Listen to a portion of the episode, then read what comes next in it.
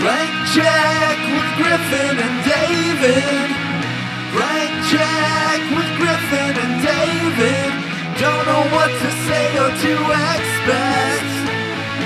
All you need to know is that the name of the show is Blank Check.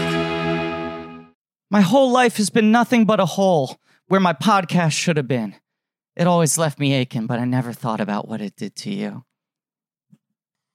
I, d- Okay. I don't have a Dakota. Uh, no, I'd be impressed if you did. Yeah.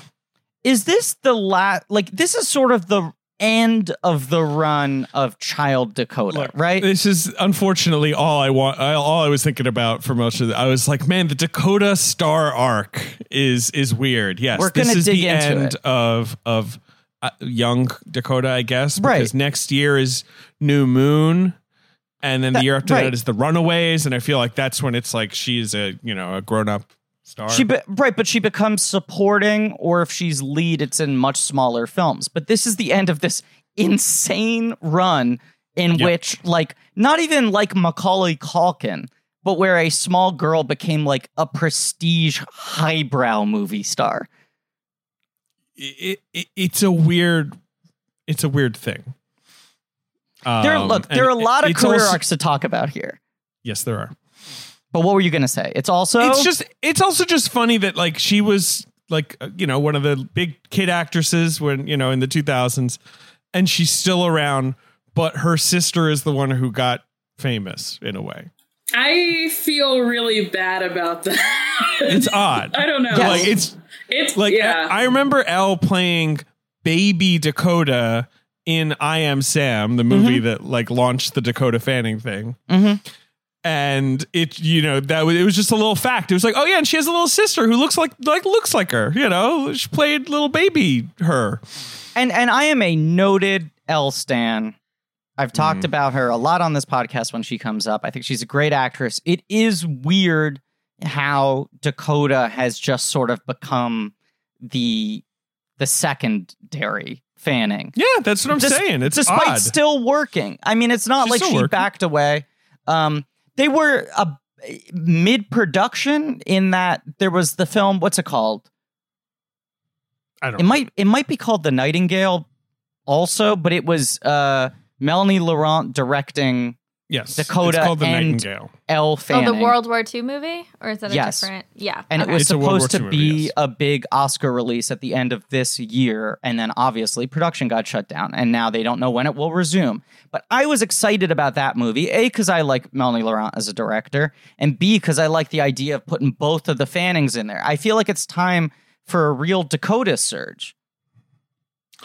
Sure. Yeah, yeah. yeah. I mean, fine. I, I support it. I like Dakota. She's she seems nice. She's good. Chris White said in, she was uh, so great.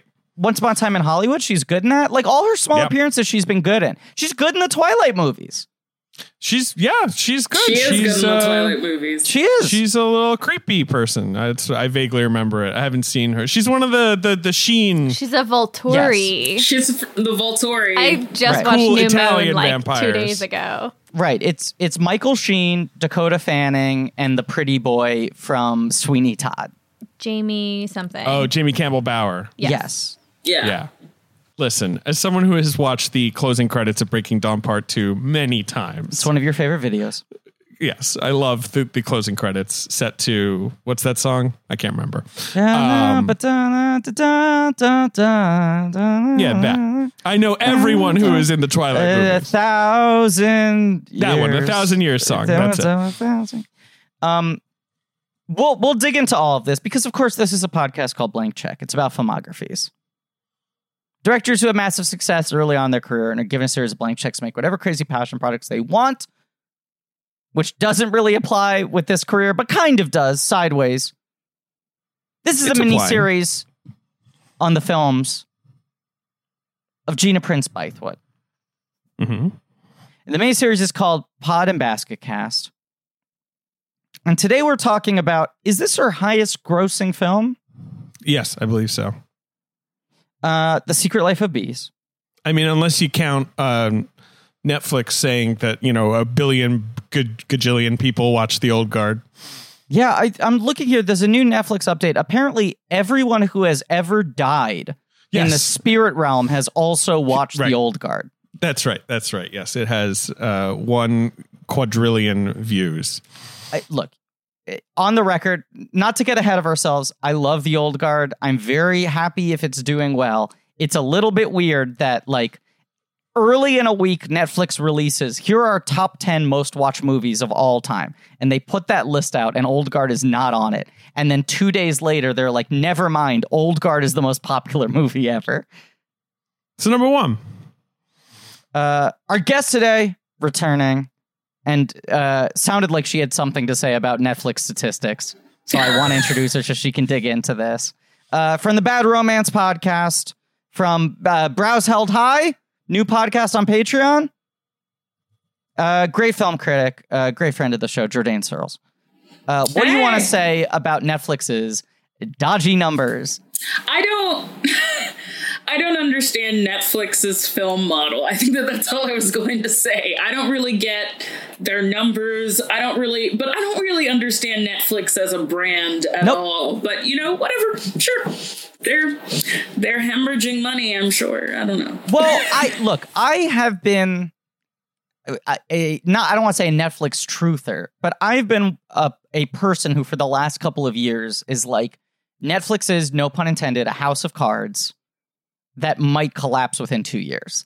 Like it, it was built upon just like uh increasing amounts of debt, outspending everyone else in the hopes that they could outlast everyone else just long enough like much like what happened with Amazon, where Amazon like was losing money every year until Jeff Bezos became the richest man in the world. What a great, great reality we live in. sure. That was the model that Netflix was chasing. I think actually the pandemic has saved them. Like I think their subscriber rate has gone up so high, and now all these other streaming services launching are bombing in a way that Netflix might have been given the Hail Mary pass by our I- broken world. Unfortunately, I've written about this too much, and people who know more about the stock market have gotten in touch with me and said like Netflix was never in trouble. It's the same thing as Amazon, where it's like I look at it, I'm like, this makes no sense. They don't make money and they lose more money every year. So much debt. So uh, uh, much debt. Right. People Yeah, don't but it- understand how much Yeah, but you can just sell the debt. I I mean, like every like everyone is just like no. I mean, you, it's the it's the Amazon story. It's just like no, they they know what they're doing. Nothing Capitalism's matters. weird. nothing matters. I also think Jourdain, like Netflix made the decision because when they started out, it was like, wait a second, are they going to be streaming HBO? Are they going to be like prestige? There's a high level of quality, No, they're high level of talent. Not even. They're Walmart. They're Right. like, our It's just brand is. Walmart. It's just everything for cheap. Yeah. Which is, I, I, which reminds me, I tried to watch something on Vudu last night, and I was just like, absolutely not. Everything about Vudu, like, is offensive to me personally. but I did see that they, uh, I don't know if you were aware of this, but Vudu, it's probably canceled now, but Vudu, like, launched a show, which means that Walmart launched Mm-hmm. a show, and it was like a Mr. Mom sitcom starring So Hayes glad. MacArthur. Yes, I was going to bring this up. And I feel so bad for Hayes MacArthur every single time I think about it. I'm just like, he's a funny guy. I don't want this for him. Wait, is, is Vudu owned by Walmart? I don't think I knew that. Yes. Yes. Vudu, Wow. Vudu is a Walmart streaming service. Wow. But they I mean, I, I, I s- I see sold it. it off. Walmart sold it to Fandango. So, like, I feel additionally bad for Hayes MacArthur because not only are you on a Mr. Mom reboot on a streaming platform that borderline doesn't exist, where no one knows there's any level of original content, but also it was one of those things where Walmart was like, we're going to make a ton of shows. Walmart is going to be making shows. And then they made that one show and they're like, we're kind of out of the making show business, but here's one show as a remnant of that. And then they sold the whole platform. Uh, wow. There's so many of these platforms. It's so weird. Yeah. Vudu. It's always being pushed on me. They're always like, "Don't you want to check out Vudu?" And then I look at it. It's just another I way to watch movies. Just logging into Vudu pissed me off. like there's- their, their on-screen keyboard is is blue because it's Walmart, but Yes. the contrast with the letters is not good, and I just couldn't find the fucking letters, and I was just cussing the entire time. And then by the time I got to it, like the movie that I wanted, I still had to pay money. It's like I can rent this on YouTube. I didn't need to do this. the the value of voodoo, if Ah, I can even value. call it that, the voodoo value, the Hmm. V squared was this this hack. It's not even really a hack, but the the sort of the value was uh, movies anywhere, which links together your purchases from any platform to every other platform. Was compatible with Vudu. It still is, but th- it seems like they're nerfing this feature a little bit in terms of limiting what you can do it with. They had a thing for a while where if you scan the barcode of a movie you own, you could then get it on ah. digital for Vudu for only $2 Sure. and then you'd get it on iTunes through movies anywhere. But also, all it mattered was that you were scanning the barcode from your home in terms of location, your zip code, but you could pull up a photo of a barcode on your computer and take a photo of that on your camera phone. You've already lost me halfway just like describing it. I- like, this does seem very hackable. I mean, look, I made out like a bandit. I, I got a robust voodoo library, which slid over to my iTunes library, but now I have no value for voodoo anymore. Wow. Anyway, Vudu this valueless. is uh, that voodoo that you do, our podcast about voodoo. I don't, I don't think so. yes, it is. It's a voodoo podcast. Vudu bought us, David. Uh, Vudu could buy us. They, they could make an offer. I just, A I, voodoo you know, I want to hear. I would put a number on it. You know. Uh, no, this is a miniseries on the films of Gina Prince Bythewood, and we're talking about The Secret Life of Bees, a film that weirdly I feel like is the the movie that gets forgotten about in her canon. Like people forget that she made this, but as we said, is her her biggest film. It's her highest grossing film, and it's probably the one that got the biggest sort of like Oscar-y kind of push. Like, you know, Yeah. it had your class. It was a Fox Searchlight movie. It came out in the fall. They premiered it at um, the Toronto Film Festival, you know, like based on a book, a best selling book. Right, because Um, it had a Beyond the Lights oomph. and Love and Basketball were not viewed as sort of serious awardsy movies, and Which this is was weird very because Beyond the Lights is like a serious awardsy movie. Like It when is, you and it watch rules. that's what it is. It is the most classical Hollywood awards movie. And uh, Yeah. David and I have argued about this for years. I think it's just better, earlier. Star is Born. And it was very perplexing to me to watch Beyond the Lights get roundly ignored and then five years later, everyone flip out over Star is Born, which I don't dislike. And no, yeah, no, I totally understand. I I really like Beyond the Lights, and I really like Love A it. Star Is Born, and I agree with you. And I've also seen all the other versions of A Star Is Yeah. Born. So yeah, I mean, it does, it does fit in. I don't know, maybe it's. I'm trying to figure out what could have gone wrong with it because I mean, all of the ingredients are there. I guess. Just Its issue, lack of stars, I think, was its issue. Um, I- I obviously, think- Stars I Born would had say the big yes. star power thing. Two So pronged they, thing. it was sold kind of. It, it wasn't really sold well. Right. She hung a movie on two people who were not named stars at that point in time, which is already an uphill battle. Um, and it wasn't positioned like they didn't send it to festivals. No, no, just they did. It was released it was the opening Really? night movie at Toronto. Yeah, yeah, yeah, Beyond the Lights was? yeah. I had no idea. See, Yeah, I just remember movie. it sort of just being like dropped wide release opening Well- weekend, that they didn't really push it like it was. And Well, it was Relativity, which That's was the a other weird I was little say. studio that was sort of like Relativity was to about out. to go under. Like this is right when Relativity is spiraling and collapsing, and Ryan So I think that was, also an issue, but Right. it was a well reviewed. I think in terms of it not sticking with audiences, like yeah, it premiered at Thanksgiving uh, time, and it didn't have big stars, and even though it was well reviewed, for whatever reason, people just kind of ignored it, uh, which is rude because it is It's great, and I can't wait Yeah. to rewatch it. I can't wait Um, either. I also it's love actually my Born. favorite movie from her. Absolutely. I oh yeah. I think it might be. Mm, I'm not sure. Mm, I'm gonna, well, I'm gonna have to rewatch. I'm not sure. But I'm also very weirdly not a Love and Basketball fan. I feel like Right. Interesting. and it's a real yeah i don't i don't know why like there are things about it that i really enjoy and sanaa lathan is i'll watch her do anything. I met her once and my my glasses were broken and it was just like it was like the fate came together to put me in this weird position where I got to meet such a beautiful woman with my glasses like literally falling off my face. Like I had like tape and I had like positioned the arm and the arm was coming off. And anyway, she was very very nice and said that she liked my name and she's very very beautiful, but I don't know. I broke my glasses. She she is very beautiful. My favorite actor of all time, Philip Seymour Hoffman. The one time I got to meet him, I was an intern in the production offices of uh, Before the Devil Knows You're Dead, which that whole movie was shot on sound stages. So like the actors would come into the office a lot, but he's so intense and like in his bubble that he wouldn't. And he came in.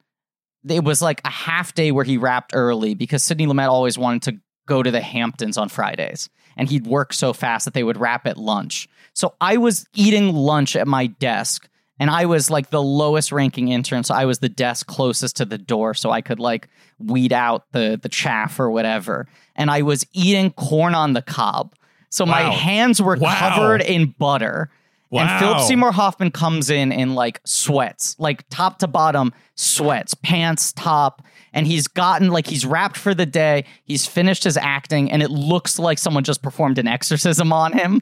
Like he's drenched in sweat, and his like soul is out of his body. Like he's just like, I've given myself to my craft. I'm done. And he comes in and he's like doing like full Philip Seymour Hoffman, like befuddled sort of thing. And he goes like, uh, uh, d- d- uh do you do you have a pen? I, I need to uh, r- write something down. My bad Philip Seymour Hoffman impression. And I'm just holding corn on the cob like Bugs Bunny, like eating it like a typewriter. Butter try and give him the dripping down my face and my hands. And I went, Yeah, there's a pen right there. You can just grab it for yourself.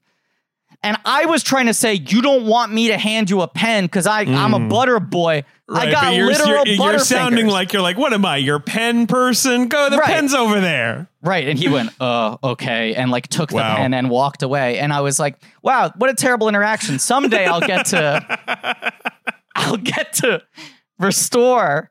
I'll be able to share this as an anecdote. Yeah. Um, yeah, terrible. I just feel like you always meet the best people under the worst circumstances. Yeah.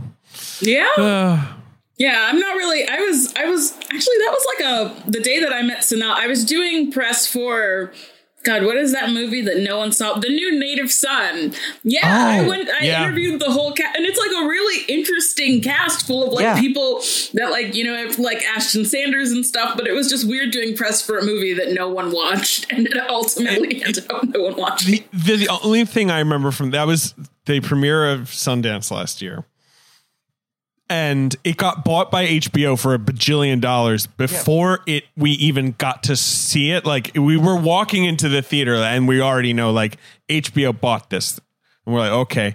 And then I remember this the the screen lights up, they show the Sundance pre-roll, and then the HBO Films logo plays, and they had announced it that day. And so everyone in the room was like, Oh, that was the biggest reaction. Everyone was like, How'd they get the logo in so fast?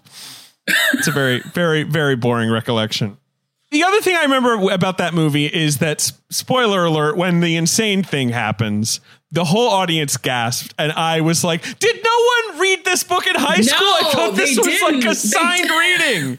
It's such a weird adaptation, and also It's a very like, weird adaptation. everyone felt i don't know like when i was interviewing them they felt the white people were very uncomfortable when i interviewed Sure. them for that movie which i think is which i thought was really great i was like no talk about i met maggie qualley qualey i don't know what her name Yeah, is but, Quayle, like, Quayle, yeah. I'm not sure. Yeah, And Nick then the- Robinson, Right. Love, Love Simon, himself. Right.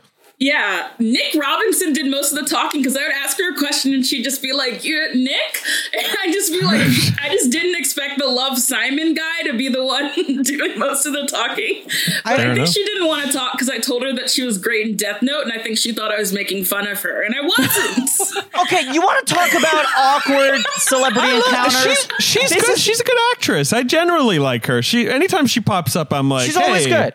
This Yeah. is uh, on, on the subject of awkward celebrity encounters. This has also happened to me a lot where I meet someone famous and I go, Hey, you were great in blank. And they think I'm trolling them because The I Neil have. Patrick Harris story. That's the Right. one I like. Yeah. I met Neil Patrick Harris and I said, Hey, you're great in Undercover Brother. And he gave me the iciest glare of all time. And he went, That one? He is great in that. He is! Yeah, he That's his best is. performance! Like, I was being I mean, genuine! He's in like he's why in he's in a look down on Undercover Brother? That's don't know. his best words. he shouldn't he shouldn't look down on it. Maybe I mean he's not in it that much, so maybe he's kind of like I mean okay. Yeah, but I've I've it's thrown quality, not myself quantity. around the Broadway stage. I did magic. You know? he was great in It's not Assassin. like you said like a million ways to die in the West or something. Like I feel like that would be the troll answer. That No, would be good very trolly. I love you in Beastly. That's my No, biggest I- NPH poll. Look, I saw Beastly. Okay, I wasn't saying you were good in Beastly, but I feel like very often people think. I'm trying to think of other examples. The Neil Patrick Harris one is the big one. Jourdain, I feel like you are somewhat similar to David and I in that I will see you very often shout out a great performance in a movie that no one is even putting any thought into. Right? Right. Like I feel like very often people, if a movie isn't good, or especially if a movie isn't successful, they just throw the whole thing away. They just treat it like, well, that doesn't work. And I feel like we on this podcast love being like, this is a really good performance. This person is getting what this movie is. You should be able to extract good elements from a not wholly successful movie. And I feel like successful actors very often, if the movie isn't successful, treat their own work the same way. Like they're like, I must be bad in that because that didn't make money. Sure. No, it's not. Yeah, it's not true. I mean, I don't. Right. I guess some actors just don't rewatch their work as well. Maybe so. He's just like, you know, he maybe has never even seen Undercover Brother. Who knows? I A just shame. love A that loss. one. It's so It was weird. that was the wording. That one, Yeah, that one. that I one. actually just bought a DVD of Undercover Brother, a used one, because I was like, I need to have this in my life. I was It's thinking so about it. I'm oh man, did it ever come out on Blu-ray? Now I wonder, like, do I do I need to get high def undercover brother? Listen, today we're talking about the secret life of bees.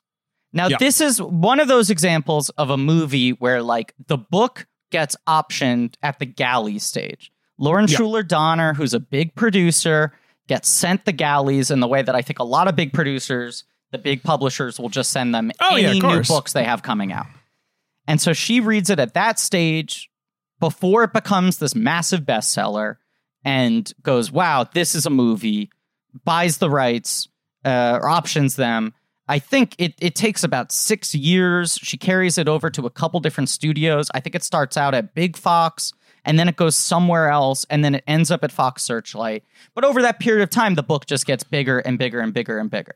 It was definitely at focus at some point because that's when David Gordon Green was going to make it. That was the big Yeah. thing I was going to say. They went through Right. a lot of people, but David Gordon Green was the big one for a while. And that's when they announced like Dakota Fanning is going to do it. She's a little young for the character as written, but what a weird phenomenon that we have this major prestige movie star who is 9 years old. We have to rewrite this around her. And David Gordon Green, I guess they mostly were hiring because they're like, this guy made Undertow and George Washington. Yeah, because like he's right. He's the guy who makes your sensitive Malickian, you know, and I Southern- don't know. right. Yeah, he's a southern guy. Uh, right. I- I Child-based assume. dramas. I love David Gordon Green's early work, and his Yeah. later work is very confusing to me. But anyway.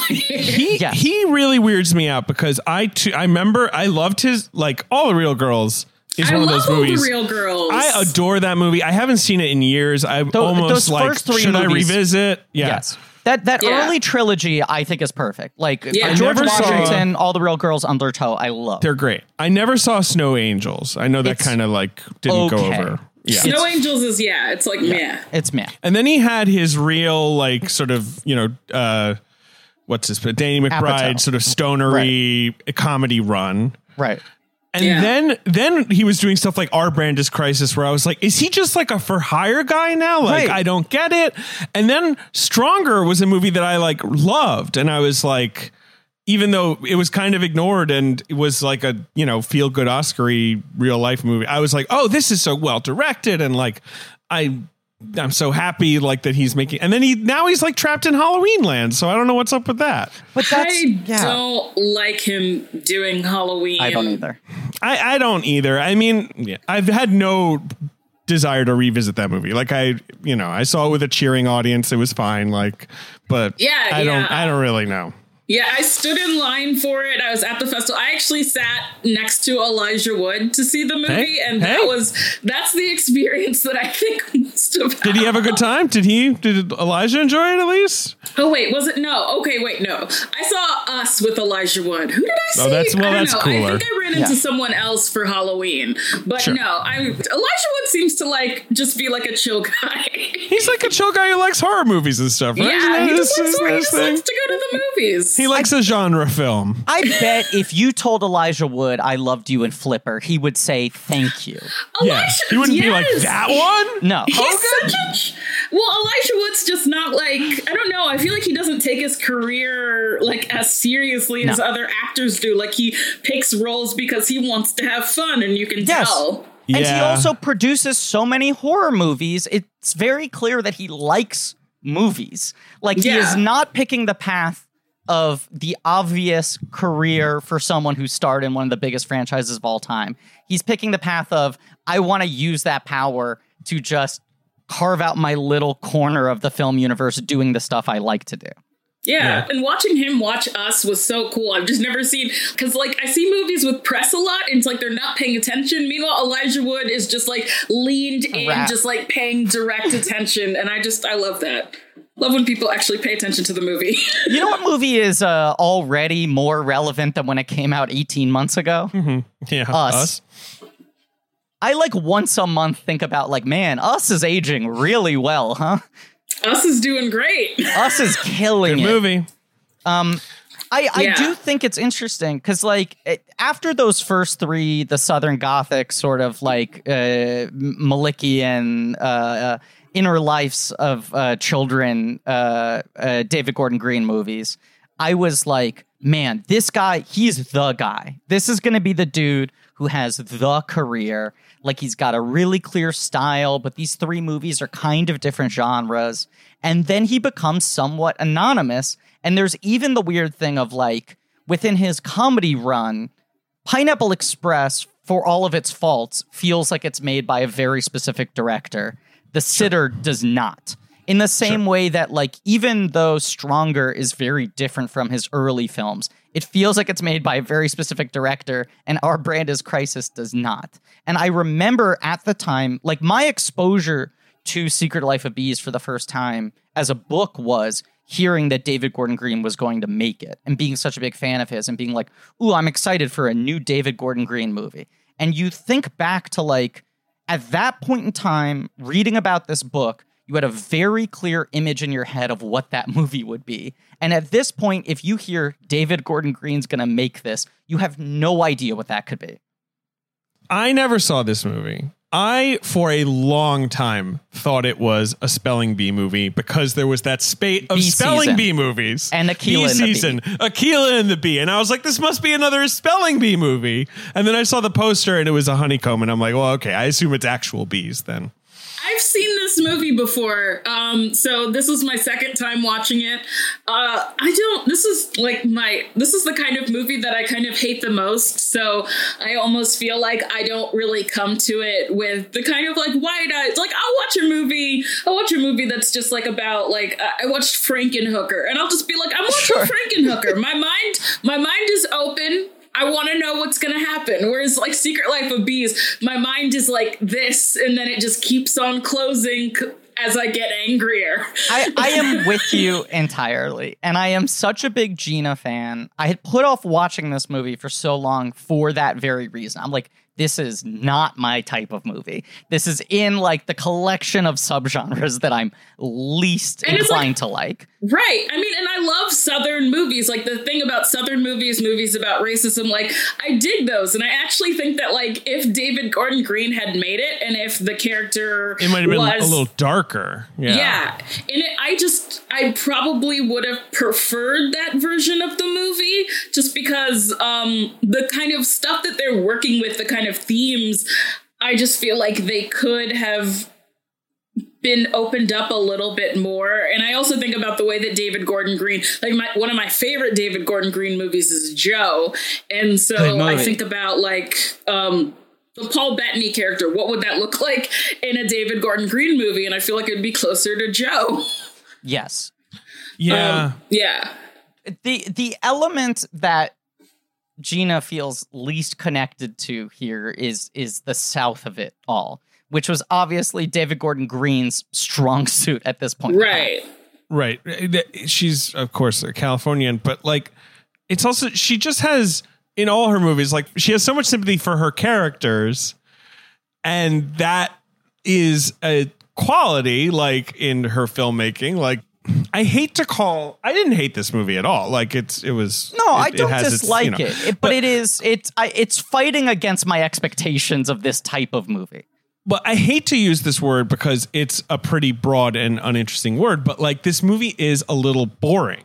Yeah. And that's not like it shouldn't be. Like it's not it, the the books I'm sure, you know, w- whatever, like a, a gentle read in its own way, but like this is not about boring things and it doesn't have boring events like and yet there is just there's something a little like the tone never just you know spikes in either direction.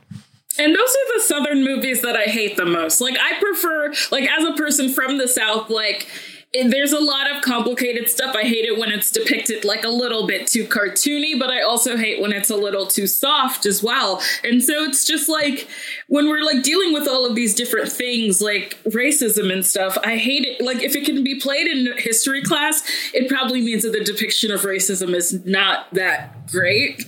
yes, yes. Uh, I agree. Uh, that that's what makes this fall into the category of like movies I'm not that into. The movies that are sort of like book closed on racism wasn't that bad.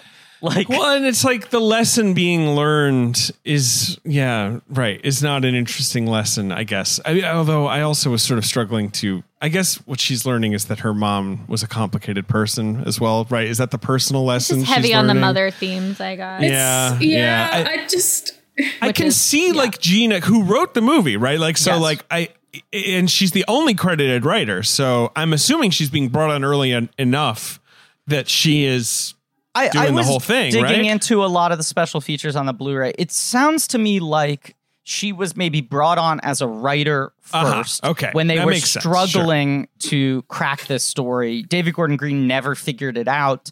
The book doesn't seem to have much of sort of like a driving plot, and so they kept on taking different stabs at it. and No one could figure it out. They bring her on as a writer. She's the first one who cracks it. They let her direct it. But I think they viewed it as like, finally, someone has a handle on this.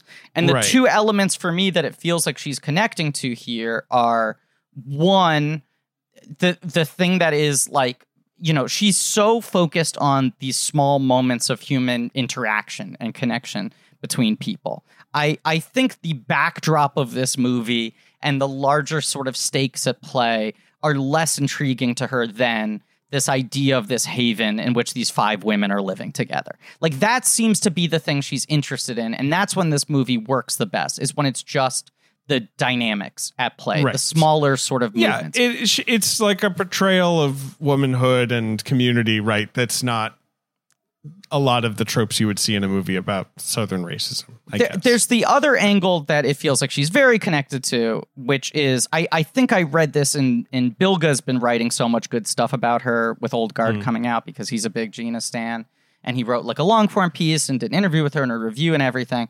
Um, the Quiet Storm, I think his main piece is called, but she was uh, the byproduct because she she was adopted. She grew up with white parents in Southern California, but her biological mother was white, and she was given up for adoption because I want to say it was in the South, and she knew her mother knew that she would be reviled in her community for giving birth to a black child. Correct. Yes, Right. She said that it was not a, a good experience. Her, you know, reconnecting Right. with her. Birth So her mother. mother gave up for adoption as sort of like a defense mechanism against violence in her own life. And it took her a very long time to find her mother. And when she found her, she had a hard time connecting to her and she doesn't really have a relationship with her. So that feels like the big in for her is this idea of like this Sure, you have feeling this character of trying to figure out her own mother, who's this absent, uh, mysterious the mother must be figure, the right, yeah. turnkey to me understanding that myself. story for me like makes me think more about Beyond the Lights too. I was just like, Well, that, Yeah. that's a very good movie about mothers and daughters. Right. Yeah. Right. So Yeah. that's that's the movie that she writes that feels like it's far more representative of her own relationship. right. But I think that's the thing that she connected to is the idea of being a small child being so driven by this idea of I need to know what my mother's like. But that those elements of it feel so kind of plotty. Like they feel so obvious, like sort of movie, I need to fill this gap kind of stuff in a way that is I don't know, it just feels like going through the motions a little bit. Yeah, I mean, I wanted to know more about the mom, like in general. I needed to know more about her to really understand. Like, I feel like there's just so much, maybe because the movie is very like for kids, I feel like the whole like sex of it all is kind of missing. Sure. And I think part of it is that, like, I mean, how do you talk about because the way that they describe her mother's relationship with Paul Bettany is that he was in the war, she was impressed by that. They were in love for like six months, and then she didn't love him anymore, but she was pregnant, and so they got married.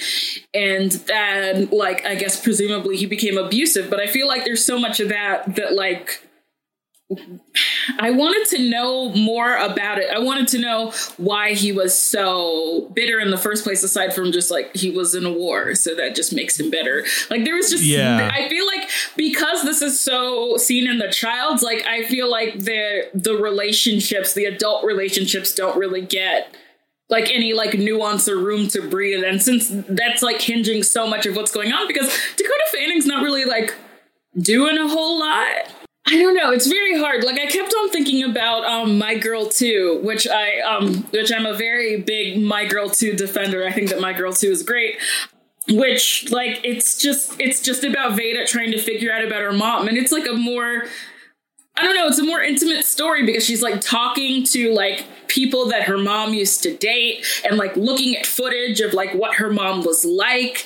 And it's just like, it's more of like a what kind of woman is she and what kind of woman am I going to be kind of thing. And I kind of wanted more of Right. that here. And that story is like th- one of the types of stories that hits me hardest emotionally. Like anytime Yeah. a movie goes for like I'm trying to learn about someone I never really got to know myself and learning through the other people they were close to, that's like a total like Griffin emotional breaking point for me.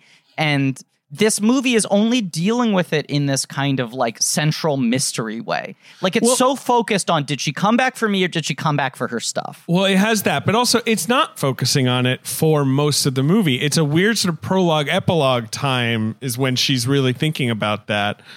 And then when she arrives at the the honey, you know, house, Yeah. it, it kind of she kind of just is like, well, I'm going to get into all this now and like it kind of just gets set aside yes, until I- Bettany Yeah. comes back. I, I mean that the only aspect in which it's interested in that is solving that one mystery. But the movie Yeah. becomes so much less interested in it in the way where you're like, Gina just wants to make a movie about these different characters in a house together. Like, I feel like she talked about uh, how like she was trying to avoid the sense that you need to represent all the isms on one of the like behind the scenes documentary. Like she's like this the book is so focused on the isms of the time that i felt like i could drop a lot of those and really just focus on the character interactions and not worry about proving too many larger points. But that also means that when the movie starts to get to those scenes it feels a little less engaged. Because it's also like that's kind of it's interesting. I mean, Jourdain, you're talking about this movie's weird relationship to sex. I feel like she makes very like mature representations of sexuality in film. Like I feel like Old Guard, Love and Basketball, and Beyond the Lights are films that are really interested in like a level of emotional intimacy and what connects people to each other, you know, and how those dynamics change at different levels of comfort in a relationship. And movies that all feel very sexy without being graphic because they're so keyed into uh, the psychological aspects of sexuality in a way. uh, or at least in sort of attraction. And this movie feels very kind of hands off with all of that. And there's like that one of the featurettes on the DVD, they're interviewing the whole cast about like the differences between the the characters as written and uh, how they were adapted and how they chose to play them. And there are a lot of interesting choices here where like the Jennifer Hudson character, which I think Jennifer Hudson might be the best performance in this movie.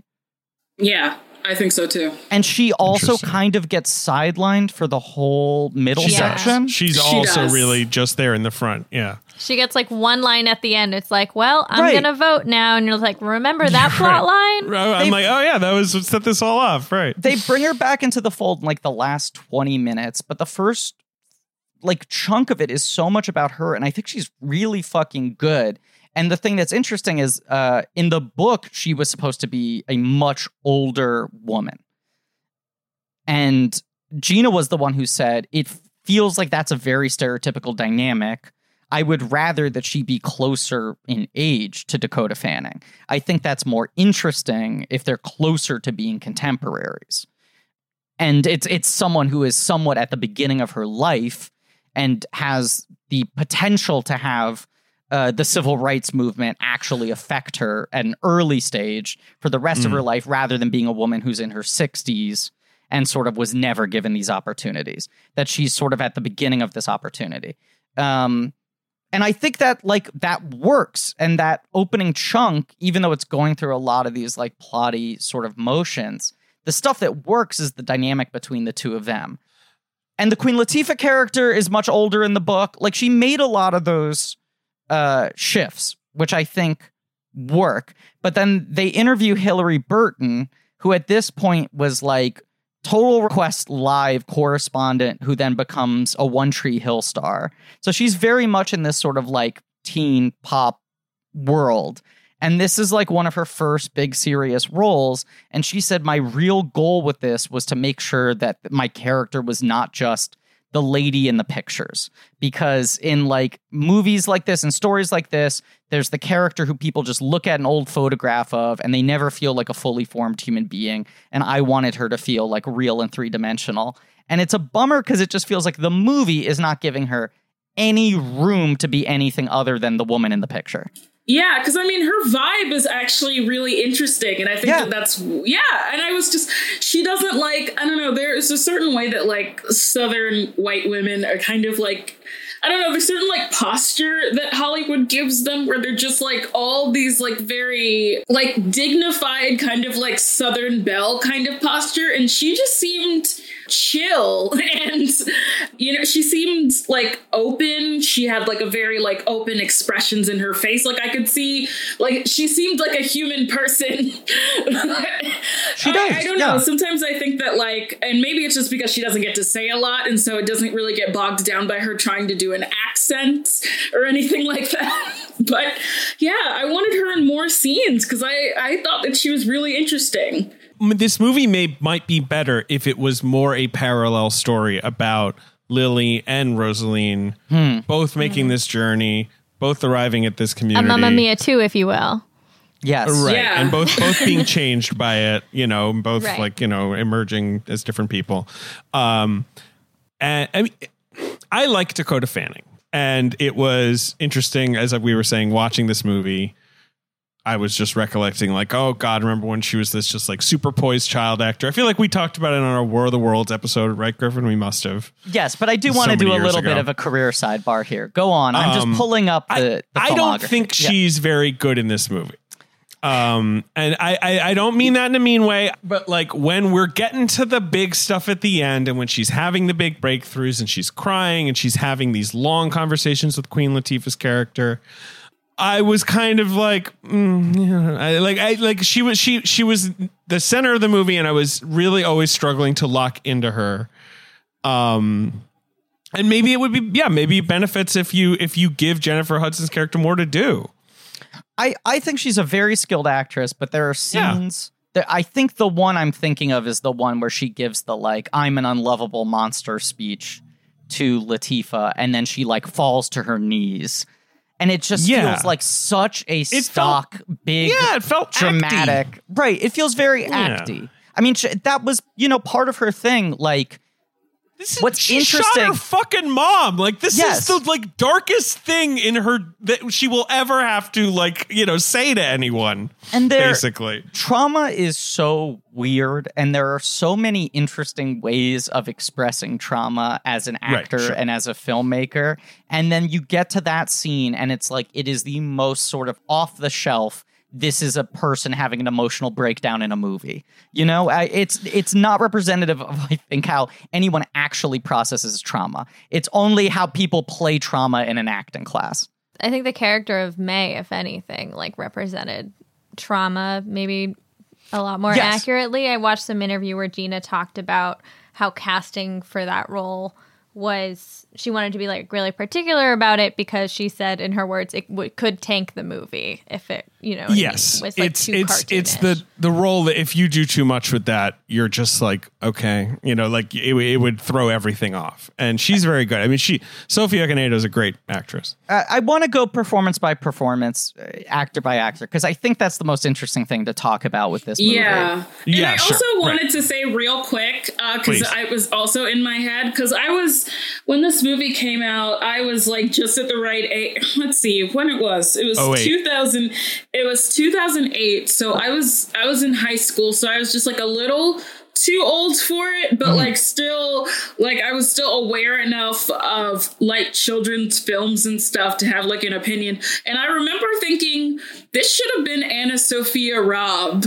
Um, Interesting. She was always the sort of like you know the the tastemakers Dakota Fanning. Yeah, Because AnnaSophia Robb also did a bunch of like did did more like kind of like southern roles than Winn-Dixie. Dak- yeah, and AnnaSophia Robb I feel like has a better handle on that entire environment than which is weird because Dakota Fanning is from Georgia, but she just doesn't seem like a person from Georgia.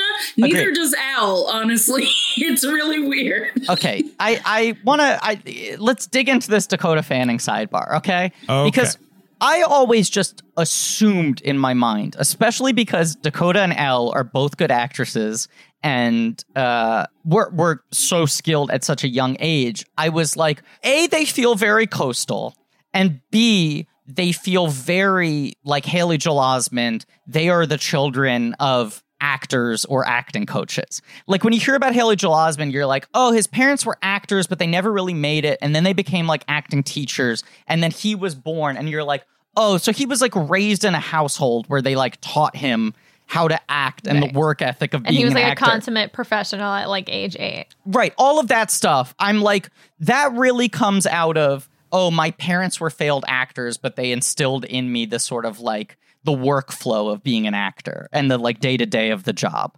Um, so I always just in my mind was like, one of the Fanning parents must be an actor, right? You look at their Wikipedia, and not only, as you said, do they come from Georgia, which is surprising, but also their entire family is sports. Yeah, okay. a lot of athletes. Yeah, Her mother played tennis professionally. Her father, minor league baseball player. Maternal grandfather, former American football player. Her aunt, former ESPN reporter. Jill Arrington. Right. They just come it- from this pure sports family. There's like no sort of like just southern sports and then these two like very like formal like hello, I'm a serious child actor. Kids come out at age 3, you know? I will say, you know, she went to school in California. My guess is they eventually moved to California because she became a actress at such a young age, Right, like that she was Yeah. doing all this stuff. Yeah, But it feels like very much the cart followed the horse. It was like she comes Yeah, out no, and is like, "Hello, I'm a tiny thespian," and they're like, "I guess we have to move to Hollywood." when she was in I Am Sam, I just she didn't get the Oscar nomination. No. um, She got the uh, but she she got a SAG nomination, and I do remember it was a real conversation. Where it was like, "Are we about to nominate a six year old? Like, is this going to Yeah. happen? Like, because the Oscars nominate kids, obviously, but six is like very young. I mean, how old was Tatum O'Neal? Tatum, I think O'Neal, was I think was 10? 11, 10 or Yeah. 11. Uh, Qu- Quvenzhané is still the youngest, and that feels like they finally broke that barrier. Quvenzhané, there was also the thing though, where that movie was That shot movie- right. two years before played at Sundance, which was then a year before the Oscars. So by the time she shows up at the ceremonies, she's three years older than she was in the movie. Uh, yeah, she was Yeah. nine when she was nominated or whatever. Yeah, she but- was six she when they probably filmed like it. six or seven. Yeah. Well, you know, it wasn't just that she had like cute little chubby cheeks No. and she was a sweetie. Like she was a, a poised actor, like she at a was young age. Uptown Girls is like Uptown my Girls. Yes. Yeah. Man on Fire, she's like great in. Like you know, Mm-hmm. like like when she was a little kid, she was she was very impressive. I never saw the Cat in the Hat. Griffin, I'm assuming you have seen that. She's, Cat. she's yes. good in the Cat in the She Hat, is. but the Cat in the Hat itself is a nightmare movie. Um, she Uh, right. she's doing the Uptown Girls thing. I mean, this is what what's is so fascinating to me about Dakota Fanning. Here's a very very young child who became a major movie star, right? And the other examples of this are like Macaulay Culkin and Sure. uh, uh, Shirley Temple, you know, and to a lesser degree because they were a little older, like Judy Garland and Mickey Rooney. And the dynamic there is like they just represent a kid so well, and they're not exclusively beloved by kids, but they definitely a lot of their movie stardom is that kids see themselves on screen. And then Dakota is this weird anomaly where it's like she became a major movie star, but it was almost based on she seems like a tiny adult. Nothing about her Yeah. seems childlike, and she was either giving like wise beyond her years performances, which is like I really Am Sam, right? in right. really Those are- intense movies. It's like Yeah. I Am Sam, War of the Worlds, Hide and Seek. Like whether Man they were prestige, Man on Fire, whether they were prestige or like mainstream. The the premise was kind of this actress is having to play very harrowing things in very adult films, and she seems to be doing it with a lot of professionalism and poise. And then the closest she comes to movie star performances, the closest she comes to having like a movie star persona is the Uptown Girls Cat in the Hat. I'm a little child who acts like a 78 year old woman. I'm high status. Well, then Dreamer. Dreamer is like the one outlier where it's like, here's a family movie where Dakota is playing just a kid. And it's the one that exists the least. Sure, never saw. Her it. I have career. never I have never seen Dreamer. It's Uh, she like her- was uh, Charlotte's Web, right? Is she is she the kid Oh, in she that? is. She is. Yeah. And she's actually good in Charlotte's Web. But it is funny that like so little of her career was tied to her being a, a, a sort of um, avatar for children. You know, it's like she's got her movies in which she plays a real kid, but those are adult films. And then she has her movies where the entire joke is she doesn't behave like a child. And those are the movies that kids could actually see.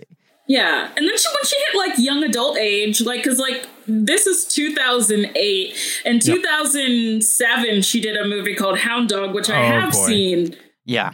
Have you seen it? No, I have not seen Hound Dog. I only remember Hound Dog as the movie everyone made such a fuss over when it was like announced or what you Yeah. know, like it was like, well, well, wait a second, she's gonna be in this, you know, grown up movie where she's abused and like, well, I don't know if that should be allowed. Like, I just remember there being a lot of discourse about Hound Dog at the time. It was How like is this Hound is Dog? Dakota Fanning's uh, Pretty Baby. It was like the movie where everyone was like, "Is this humane? Why is she doing this?" Hound Dog is Hound Dog is a very depressing movie, but like Sure. it's depressing in a way where it's like it's the kind of role that you would ex- it's I don't know how to say this in a delicate way. Um you usually don't see white kids deal with that in movies. It's usually like everyone but white kids. it's yeah, it's a very like I don't know the kind of melancholy of Hound Dog. It reminds me a lot of like stuff like Precious, stuff stuff on the along Sure. the lines of that. And it's just it's weird to see her there because she's just so like well moisturized and like pristine, and I just don't believe that she's like Sure. really going through it. Yeah, that's what Hound. She looks like a little Dog- doll. she's just yeah, she's just little. She's like porcelain. So yeah, Hound Dog is like the, she did like two Southern movies, and it's this movie and Hound Dog, and Hound Dog was like the dark one, and this was like the nice one, and now she doesn't do Southern movies anymore, and I'm actually really happy about it because it's weird. She seems weird, like she doesn't seem like she belongs there. it's Well, weird. right. It's like 2001. I am Sam. That's pretty much her debut. She played kids. No, she and she'd been in ER and, and Ally McBeal done and stuff TV. like she. Right. Yeah, she done kid kid Right. roles. Right. Then the next year is like Trapped, Sweet Home Alabama, Hansel and Gretel. I think in this Hansel and Gretel movie, she's like not uh uh Gretel. She she plays something else. Sweet Home Alabama, she's in very briefly. She is being read a story. in Right. She's the Gretel. Fred Savage role in that. Yes, Sweet Home it. Alabama, she's playing young Reese Witherspoon. Trapped, she's like that's that weird abduction movie with Charlize Yeah, Theron she's a kid Kevin in Bacon. peril. Right. Yeah. Then 2003 is like Uptown Girls Cat in the Hat. That's like comedies in which the premise is she acts like a grown lady, right? And then you go Man on Fire, Hide and Seek, Nine Lives, War of the Worlds. Like this is Dakota Fanning is like acting alongside An major actor. movie stars playing like extreme circumstances. And and Steven Spielberg is doing interviews and going like she's as good as any actor I've ever worked with. She's amazingly skilled at assessing a situation and figuring out what a scene needs. And it becomes like the the Dakota Fanning show on SNL. Like the joke is Dakota Fanning is this weird adult in a child's body who like is like very sort of like erudite and pretentious. And then it's like Charlotte's Web is her last kind of children's film. Then it's Hound Dog, Secret Life of Bees, Coraline, which she had obviously recorded much earlier. She's great. Which honks. Great in Coraline. Yeah, Coraline honks. Yeah. She honks She's in in Push, which of course is the reason that Precious is called Precious because Yes, it's a movie I, Push. I remember that. That important Yes. franchise. But then it right now it's this pivot point. And it's like Push, Twilight Saga, Runaways, Twilight Runaways. She's Saga, good in the Twilight Saga. Yeah, she's good in all these things. She's also uh, going to college at this She's point. going to She- college. She went to NYU. I believe she actually graduated. Like, Yes. she seems to have made that uh, like a priority more Right, than so- some young actors would. from 2009 to 2013, all she really does is the Twilight movies and some things that never really saw a wide release. And then it's like Night Moves, Effie Gray. Like well, no, now, but here's the thing. Here's the What? thing. Here's the thing. Starting with, I would say, tell me the thing. Tell me the thing. And and She- before you get into now- this, is this with Alec Baldwin or without Alec Baldwin? Here's the thing with Alec Baldwin. Okay, Um, thank you. uh, a lot of the movies that are in her filmography later, I've never even heard of, but like Night Moves, American Pastoral, Once Upon a Time in Hollywood, she has become America's favorite, like spooky, like blonde Yes. lady. Like she plays like radicals and creeps and frightening people. Like what? This is now her thing. Like It's very Night odd. Moves. She's an eco terrorist and. She doesn't share any scenes with Griffin Newman, but you know, you, you were both in it. A shame. An absolute shame. Uh, American Pastoral. She is, you know, she's Sunny Levov, right? She's the the Mm-hmm. uh, Mary, not Sunny. So you know, the girl who basically joins the Weather Underground and blows something up. And then she once plays upon a time in fucking Hollywood, Squeaky she's Fromme. Squeaky Fromme, and she's Yeah. kind of good. She's kind of scary. I like think she's Yeah. good. She's That's got a these good like scene. big, scary kind of like empty eyes. Like Yeah. there's a Yeah. shot where she's watching Alicia Keys make out, and I, I just remember thinking like if the music were any different, this would be like from a horror movie because she's just like sort of like in the bushes nearby. it's just funny that that is now her thing. That's Yes. it's Yeah. just a funny little groove that she found for herself. And I also like watching a movie like like this, like Secret Life of Bees. I look at this performance, and my takeaway is, wow, Dakota Fanning sure was very professional at that age. Like I keep on viewing Sure, these scene nice. as like a skill piece, where I'm like, that's impressive that like someone this young did this. I don't know how engaging I find this performance, but it's clear that she's a very skilled actress on a technical level. And then those three Yeah. later movies you're talking about all become like real vibe performances, like the exact kind of thing she wasn't particularly good at as a child where it's like she's just being very natural and and sending out like a real energy She seems to be like more chill than she used to be, which I guess Yeah. is usually the case. Like I, I always liked Dakota Fanning characters because they reminded me of like me as a kid. I was like that. You're like a serious little child. I was a very serious kid. I was you were an uptown uh, girl you had Yeah. you had no patience for the cat in the hat chicanery No. No, yeah, I was so I was that kind of kid, so I really got her. And then, like, you know, she got older and she chilled out. I got older and I started smoking weed and I mm. chilled out. you Maybe know? Dakota It did too. I, I forgot to mention she's in that thing, The Alienist, which I don't watch, but I know I know some people enjoy The Alienist. now in I've, season I've, two heard, I've heard that people like that show. What if I- there was an alienist? Mm. What channel? Wait, is that on Hulu? No it's on Uh, tnt it's a TNT show. about like early criminal profiling, like vintage 19th century criminal profiling. But The Alienist is also one of those things that like was a uh, Cary Fukunaga project that he then abandoned and still happened anyway. Like it's in that exact time zone where it's like, okay, you know what? I'm not doing it anymore, but now I'm going to do this TV show. Actually, I'm not going to do this TV show anymore. I'm going to do this instead. Like he kept Oh, on. was he supposed to do it? yes, Yeah, he, He- wrote. He is in a screenplay credit on. he it. still gets the screenplay credit, and apparently a lot of the designs are still things that Cary Fukunaga approved. Like by all Ah. accounts, the Pennywise design in the movie is what he developed. Ah, I really like. I really like the first it. I First do. It is but- good. Jourdain, Yeah. here's what's interesting. He apparently took it right up to the finish line. They became afraid that what he was doing was too avant garde and not commercial enough. So he walked. They hire uh, Muschietti. Andy Machete. Yeah. he barely touches Fukunaga's script for the first movie, tries to put in more conventional scares. The movie's a huge hit. Then he apparently dramatically rewrites the second script, like throws it out. I think a lot of what's good in the first movie is what Cary Fukunaga developed. The second movie sucks so hard. And It's that's so bad. the movie that has none of his fingerprints on it anymore. Yeah, I know. He's not credited as a screenwriter. The second movie is one of the most I I actually walked out of the theater and not because like I was offended by the movie, although like that Was I it because like you'd been sitting in that theater for eight hours and the movie wasn't I done? was- I got ha- I got halfway through the movie, realized how much was left, realized how irritated I was that I was there, and I'm just like, you know what? I'm in Times Square. This is before they got rid of the Times Square Sephora, ah. and like I'm gonna go to Sephora instead of finishing this movie. Make Well, a better I'm use sorry. of the half hour of your time. you missed 18 more flashbacks. So I'm sorry that you missed that. And then just a couple days ago, I try I watched it at home, and like it's just one of the most upsetting. Like I thought on a smaller screen, I'd be less angry about it because I watch I watch all kinds of dumb shit. Like Yeah. Kyle Kyle gets so annoyed with me with the shit that I'll watch. Like he'll come in and he's like, "What are you watching?" I'll be like, "Dead Heat," and he'll just like turn around and walk out. like, but I can't. I could not sit through it part two. Like that's I don't know why. I just didn't have the patience. Can I give you my take any of that on why Okay, you yeah. you couldn't put up with it?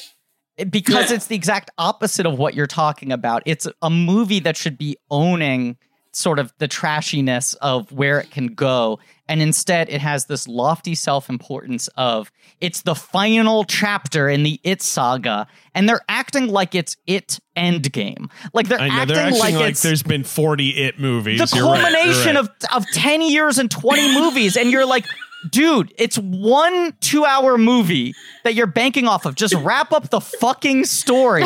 You don't need to make this like It's a the second legacy part. it's acting like it's a legacy sequel. Like can you believe we got all the kids back together again? Remember that balloon trailer trailers. Hit? You know, the, the cool one? trailer, the Chastain visiting the old the lady. teaser is scene. so Oh, good for that she, movie like, you were like, by "Oh my hall." god, yeah, this is great. Oh, this is so cool." And then, yeah, whatever, whatever. Yeah. Shitty movie. Um, all right, moving on from Dakota Fanning. Is there another filmography you want to discuss, Griffin? Uh, next, I mean, let's say like okay, Alicia Keys. This is really her first movie, and I think people expected that she was going to have a film career, and she kind of just didn't. And I think she's good in this, and she was also in Smoking Aces, which she's cool in. Uh, and she's in the That Nanny before this. Diaries. Oh, you're right. This is kind of the last one. yeah, It's it's Smoking Aces and Nanny Diaries in 2007. Nanny Diaries she plays like the best friend role. Smoking Aces she plays a cool assassin. For a long time, uh, when the Y: The Last Man movie was supposed to be made with DJ Caruso and Shia LaBeouf, uh, she was supposed Shia to play. LaBeouf? I'm forgetting her yeah. name. The Agent, agent? 100. Yeah, No, it's not 100. It's like Sh- 355. She Yeah. was announced Agent as playing 355. 355. And then she does this movie, which felt like her big sort of like, oh, now she's making a prestige movie. And then she doesn't really act that much ever again. the only performance she's given since is playing Alicia Keys in Jem and the Holograms.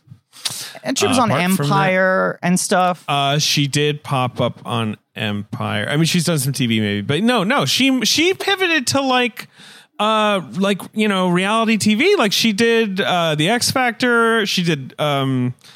I feel like she did another right. Doesn't is she does another The Voice? of the the voice? Yeah, you know, like she's Yeah. she's she's all in on that now. I feel like that eats up so much of your time.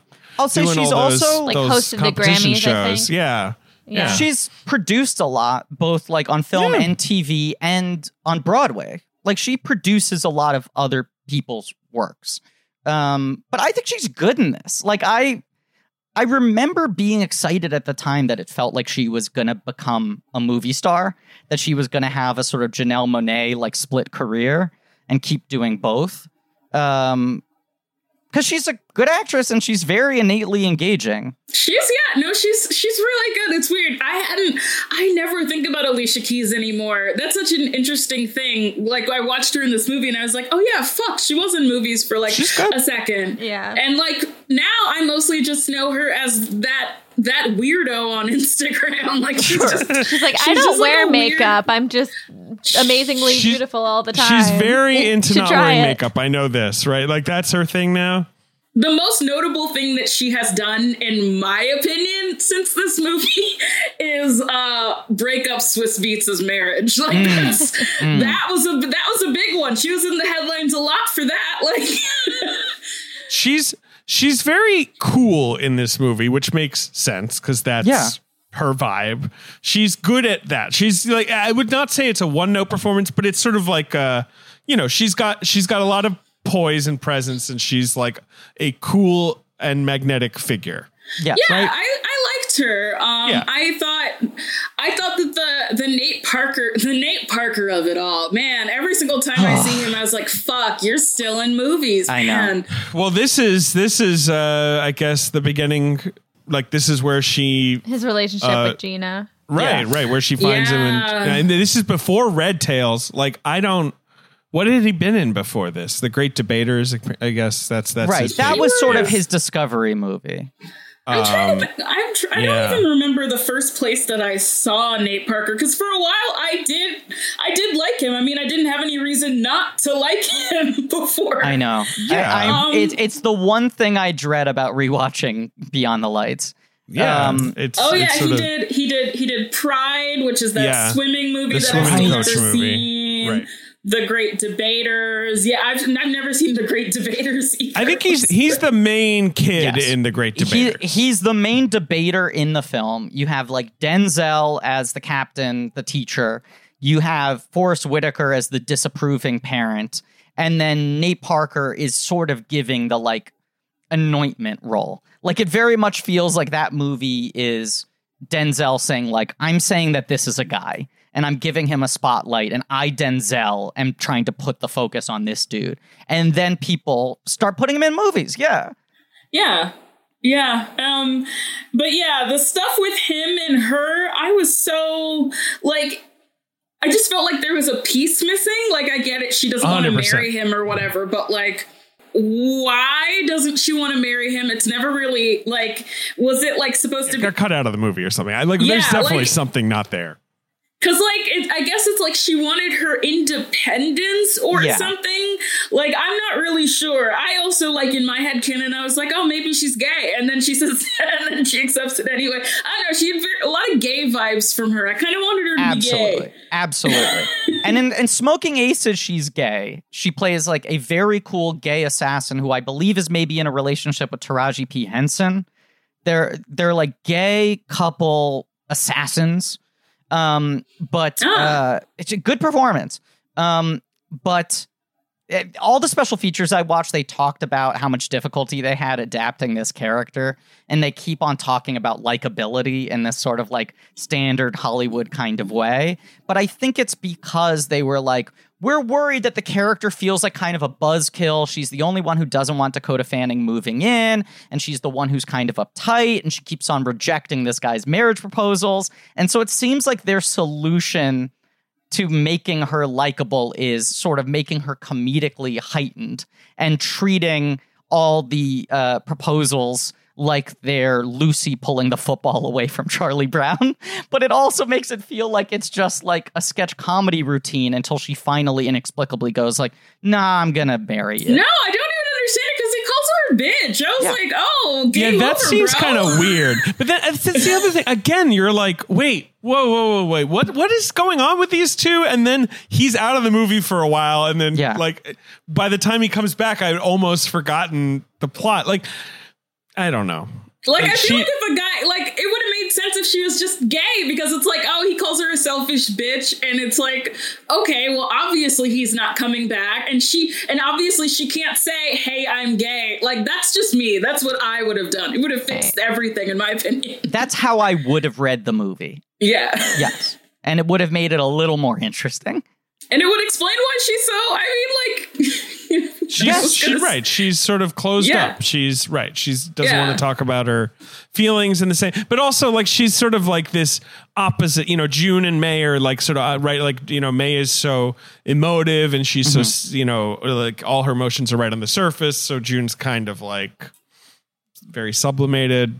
For a movie about a bunch of people hanging out in a house and learning about each other, you don't learn a lot about a lot of the characters in the no, movie. she has like an NAACP shirt, and I think she Sure. says something about a meeting, but then it's just like never addressed I, again. I think she wears that shirt at four different points in the movie, like four Yeah. different timeline points in the movie. They keep on wanting to sort of just like code in without having to devote screen time to it.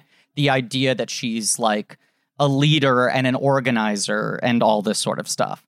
But you only get it through seeing her t-shirt while she walks out and goes like, "Excuse me, I'm trying to practice my music." Um, boy, let's talk about Latifah. Let's go on and talk about Queen Latifah because Okay. she is still, you know, This just is a her few movie years from her run. Oscar nomination, Yes. and right, this is sort of like in the run with like Taxi, Beauty Shop, Last Holiday, right? Like those movies where she is above the title, and she's the she's the lead, she's the top billed performer, Right. Yeah, she's she's uh, above um, Dakota Fanning or anyone She's else. first billed. Yeah. Yeah. Uh, Yeah. Chicago comes out in 2002. She gets an Oscar nomination. Everyone's like, fuck, Queen Latifah, who at this point has already proven herself as an actress. She's great and set it off. She did multiple seasons of uh, Living Single, right? Yeah, Yeah. yeah, come on, she's a legend, living single. Yes. yeah, Yeah. she's she's actually amazing and set it off. Obviously, like that. Yeah. she's Yeah, Everyone's one of my movie. favorite movie deaths is her death in that movie. she she rules in that and she's been yes i mean you look at her filmography and she's like it's very predictable that it's like she's been acting regularly throughout the 90s giving good performances and you're like okay she's in jungle fever house party 2 juice. She's in set it off. She's in hoodlum. She's in living out loud right? Then she starts to like transition into white hollywood. Then you get like sphere the bone collector bringing out the dead. Then she gets the chicago oscar nomination and people were like who knew Queen Latifah could act? And it's like, motherfucker, she's been acting for She's 12 been- years. She's been acting for a really long time. What are you oh, yeah, talking speaking- about? Oh yeah, I She's forgot. great in I was, Sphere. I was actually just on the Bechdel cast talking about Set It Off, so people should listen to that episode. I talk a lot about Queen Latifah in that one. I listened to that episode. Great Um, podcast, great episode. she gets. uh Isn't she the one who gets eaten by the jellyfish or the? Yeah, it's the jellyfish in Sphere. Yeah. Sphere's a great movie. We should do Sphere. I've- Let's do I've Sphere never cast. seen. I've never seen this Sphere. Okay. It's Oh. Barry Levinson, right? Listen, what if there was a sphere? What if it was under the water? What's up with the Okay. sphere? You gotta find Okay. out. Only four people can find out. Dustin Hoffman, Sharon Stone, Samuel Jackson, Queen Latifah. They're gonna go look at the sphere. All kinds of things are gonna happen. There's gonna be jellyfish. No one's gonna have a good time. The movie will be critically reviled and a box office bomb. It's incredibly long and it's great. I love it. Sounds like the abyss. it's very it's it's very abyss. From the director of Rain Man comes a sci fi movie that asks, what would Dustin Hoffman and Sharon Stone do in space together? Except they're underwater. But, but, Queen Latifah, right? yeah. Uh, so, fantastic actress. right, overnight white Hollywood discovery. Who knew? Now she has this run as like a leading movie star where it's uh, uh Bring You Down the House comes out right after her Oscar nomination and It is does. the biggest fucking hit in the world. Is so That- humongous. No, we, we can't. I mean, we've talked about it before, but please go ahead, Jourdain. I bringing down the house. Let's let's bring down the house for a second. Uh, one of the worst movies ever made. It's not a good movie. It, it's a movie that has puzzled me for years. Like I have seen Bringing Down the House so many times, and every single time I'm just like, what? What? You see, he is very uptight. Yes, I don't think you're and getting he's it, Jourdain. lonely. And she she was in prison and she learned all kinds of things. I believe Right. she has she has broken out of prison in that movie, right? It's not like she's been released. Like I think she's like escaped. No, I think Like she's, she's, been trying released. to prove her innocence. Oh, she is. Right. You're right. And and Jourdain, I don't want to mansplain bring it down the house for you, but the thing you need to understand because it's subtle and a lot of people mm-hmm. don't get it when they watch the Yeah. movie is that Eugene Levy is in Bring It Down the House and Queen Latifah has him straight tripping boo. That's right. okay. But that's subtext. That's subtext. So Eugene Levy in this in that movie, I think about him constantly. Like when I, I don't know why. Like when I just when I just think about like sometimes when I think I say the word white people, I'm thinking about Eugene Levy in Bringing Down the House. That- that was certainly- those cornrows. Yeah, that's what he was going for, I guess. He was like, I will be white people. he he was 100% white i actually really appreciate how much he committed to being like man aren't white people stupid it's just like Yeah, wow right. You know, the man You're the man has a satirical wrong. eye. Yeah, sure.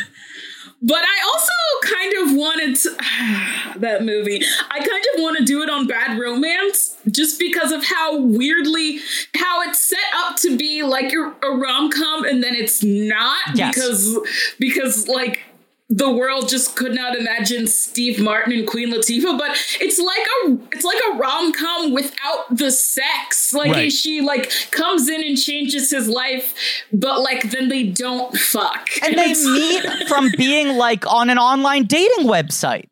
Like the premise that's set up is he thinks they're gonna date.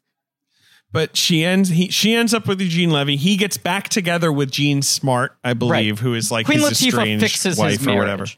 Right, yes. Yeah, Queen Um, Latifah fixes his white marriage because you know, God forbid. Well, She has she's- everyone she's straight gotta bring tripping, down the house. I don't know. But then here's the big like post Oscar, post bringing you down the house. Queen Latifah has the keys to Hollywood run. Then you get uh, Taxi. She has a small part in the cookout, which she produces. Then she has the cameo in Barbershop 2, which is only to establish backdoor beauty shop spinoff. Like they announce in Variety, Queen Latifah will be appearing in Barbershop 2 solely to launch a spinoff film. So then it's Beauty Shop, uh, Str- Stranger Than Fiction, where she's supporting, but that's like the hottest screenplay in Hollywood. She's the new main character in Ice Age, No, Last you're Holiday. over- okay, Last Holiday. She's great in Last Holiday. I haven't seen that movie in years. That's sort of a an odd movie though because it's like it's about her dying. Dying. Like Hollywood would never make a movie like that anymore. That's sort of like No. weird and melancholy and like presented as a romantic comedy drama. Is it her? And LL Wait, Cool who's her love interest? LL Cool J, right? Right. And you're remaking an Alec Guinness comedy, right? Is it? Oh, is Ah. it? Wait, really? Yes, I think it is. You know, you're right. It is. Yes, it's uh, Yes. an But, old but British like an obscure British comedy. Yeah. Um, then Hairspray, which she's very good in. yeah. Yeah, she's great in Hairspray. And then this is when she starts to slow down again. It's like she does Mad Money, which doesn't exist. Mad Money didn't really work out for anyone I love involved. Mad Money. Really? though. Really? I really do. I You're a love Mad Money fan? I watched it for the first time this year and I was just like, oh my god, why have I never watched this before? I like Mad Money in the sense that like they are very aware of like the class differences and the race differences in it. I don't know. I thought it was I thought it was really smart. I thought it could be way worse than it was. they're stealing money that is going to be like destroyed, right? Like it's like they're going to they're going to steal money that is about to expire essentially, right? Diane Yes. Keaton, Katie Holmes, Queen Latifah. I forgot Great. it's it's written and directed by Callie Khouri, who did Thelma and Louise. Yeah. Did the I- screenplay for Thelma and Louise, yeah. Yeah. Queen Latifah and Queen Latifah is great in Mad Money. Like she's way better than everyone else in that movie because she's taking it seriously. I mean, she was a great like comedy movie star. She had this run and she would do like supporting roles in between. And I think she's a very good dramatic actress as well. But she had this surprisingly fertile run as like a leading comedy lady. And then Yeah, now You no, got you just right. Uh, and then, well, just the Right. tail end of the sort of thing you're talking about. I Right, think because is like now she starts to transition more into like ensemble. So after Mad Money, what happens in Vegas is a very small role. Secret Life of Bees, she's first billed. You get a sense that she was the person they needed to get the financing for the movie. Like she's really sort of extending herself, playing a role that was written for an older actress because her movie stardom's so big at the time. And then it's like Valentine's Day ensemble just writes her sort of last lead. Dilemma Common. is supporting. And then it's like two years until Joyful Noise, which is her and uh, Dolly Parton. And then she doesn't really do a big movie role again until Girls Trip five years later. I later. believe Joyful Noise is that not is that like a, a you know choir versus choir Yes. movie? It's like a Bring It On with choirs. yes. Yeah. Yes, no, that's what it is. But she does a five, there's like a five year gap pretty much there where it's like, you know, small role in 22 Jump Street, tiny role in Miracles from Heaven, another Ice Age movie, and Girls Trip. And that's all that happens between Joyful Noise and Girls Trip. You're forgetting you're forgetting Bessie. Uh, where she played Bessie Smith, which was a TV movie, but it was Yes. you know uh, written directed by Dee Rees. I love Bessie. Pretty good movie. yeah. Uh, she was nominated for an Emmy, I guess. But you know, like, but she's good in that, and that that seemed like sort of passion projecty for her. and she does and Steel she- Magnolias for TV and she does Star. She did that show she's Star, great in Steel right. Magnolias too. I, I, I- yeah, Yeah. Uh, Yeah. I've never But- seen Star. she kind of just pivots to TV, and then now she was supposed to before the pandemic. I think it's still happening, but obviously they never uh, were able to uh, really start production, and they can't yet. Um, she's supposed to do a reboot of The Equalizer for CBS. That's right. With her gonna- playing she's the Equalizer. equalize. Yeah. uh, which I so badly wanted to play the computer nerd on. I think you remember, Really? David. I was losing do. my mind. It was like the only pilot that I was like, I would love to do this. Uh, you would love to also to play the role that they're always telling you, like to uh, right, like yeah, the, you, I feel like computer nerd you often avoid because it's like you know Agreed. been there, done that a little bit. but yeah. but there were two X factors, three X factors. One, films in New York. I was like, great, right? Two, I have heard such great things about Queen Latifah. Like just her fucking professionalism on set and her decency as a human being. Where I was like, man, I would love to work on a show where Queen Latifah is the star and the producer, and presumably bullshit will not fly and no one will be an asshole. Remember, she also had a talk show. I Yeah. forgot about that. She did that for Uh, a year. A couple Number years. three, it was a better written computer nerd than most of those shows.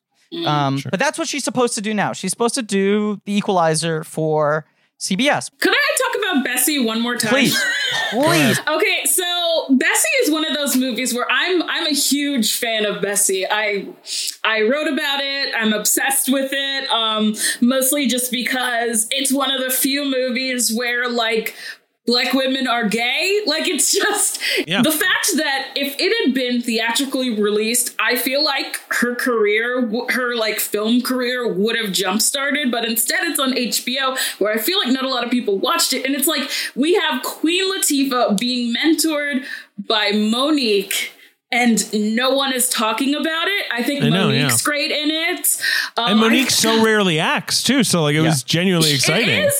And Mo'Nique is like ama- like Mo'Nique maybe kind of makes the movie because the movie I love the movie I think it's great Mo'Nique I think is what stops it from being like as sad as it could be because she's such like an interesting like presence in the film I feel like you, you know what I mean since you I do. actually watched it Yes. I just love her. I, I know, I don't know like why Mo'Nique doesn't make a lot of movies. I'm sure there's a lot of things going into that. But like anytime I see her in a movie, it is, I was just looking at Mo'Nique's She delivers. uh, recent films, Almost Christmas, Blackbird. Like anytime I've, she pops up in something, she's great. But yes, she's playing Ma Rainey and Bessie. She's very funny. She's very, I don't know, intense. How to, how to describe yes Mo'Nique. yeah she's like Yes. very into anyway Yeah. I just I just need anyone who's listening to this to please watch Bessie Bessie Yeah. I, just- would assume yeah. it's on HBO, It you know, is, Max yeah. or whatever, right? It has to be. I mean, was this before or after we started recording where we were talking about Native Son and how that also fell into like an HBO black hole that I feel like Yeah, we this uh, is during recording. the, yeah, the tail also fell into that.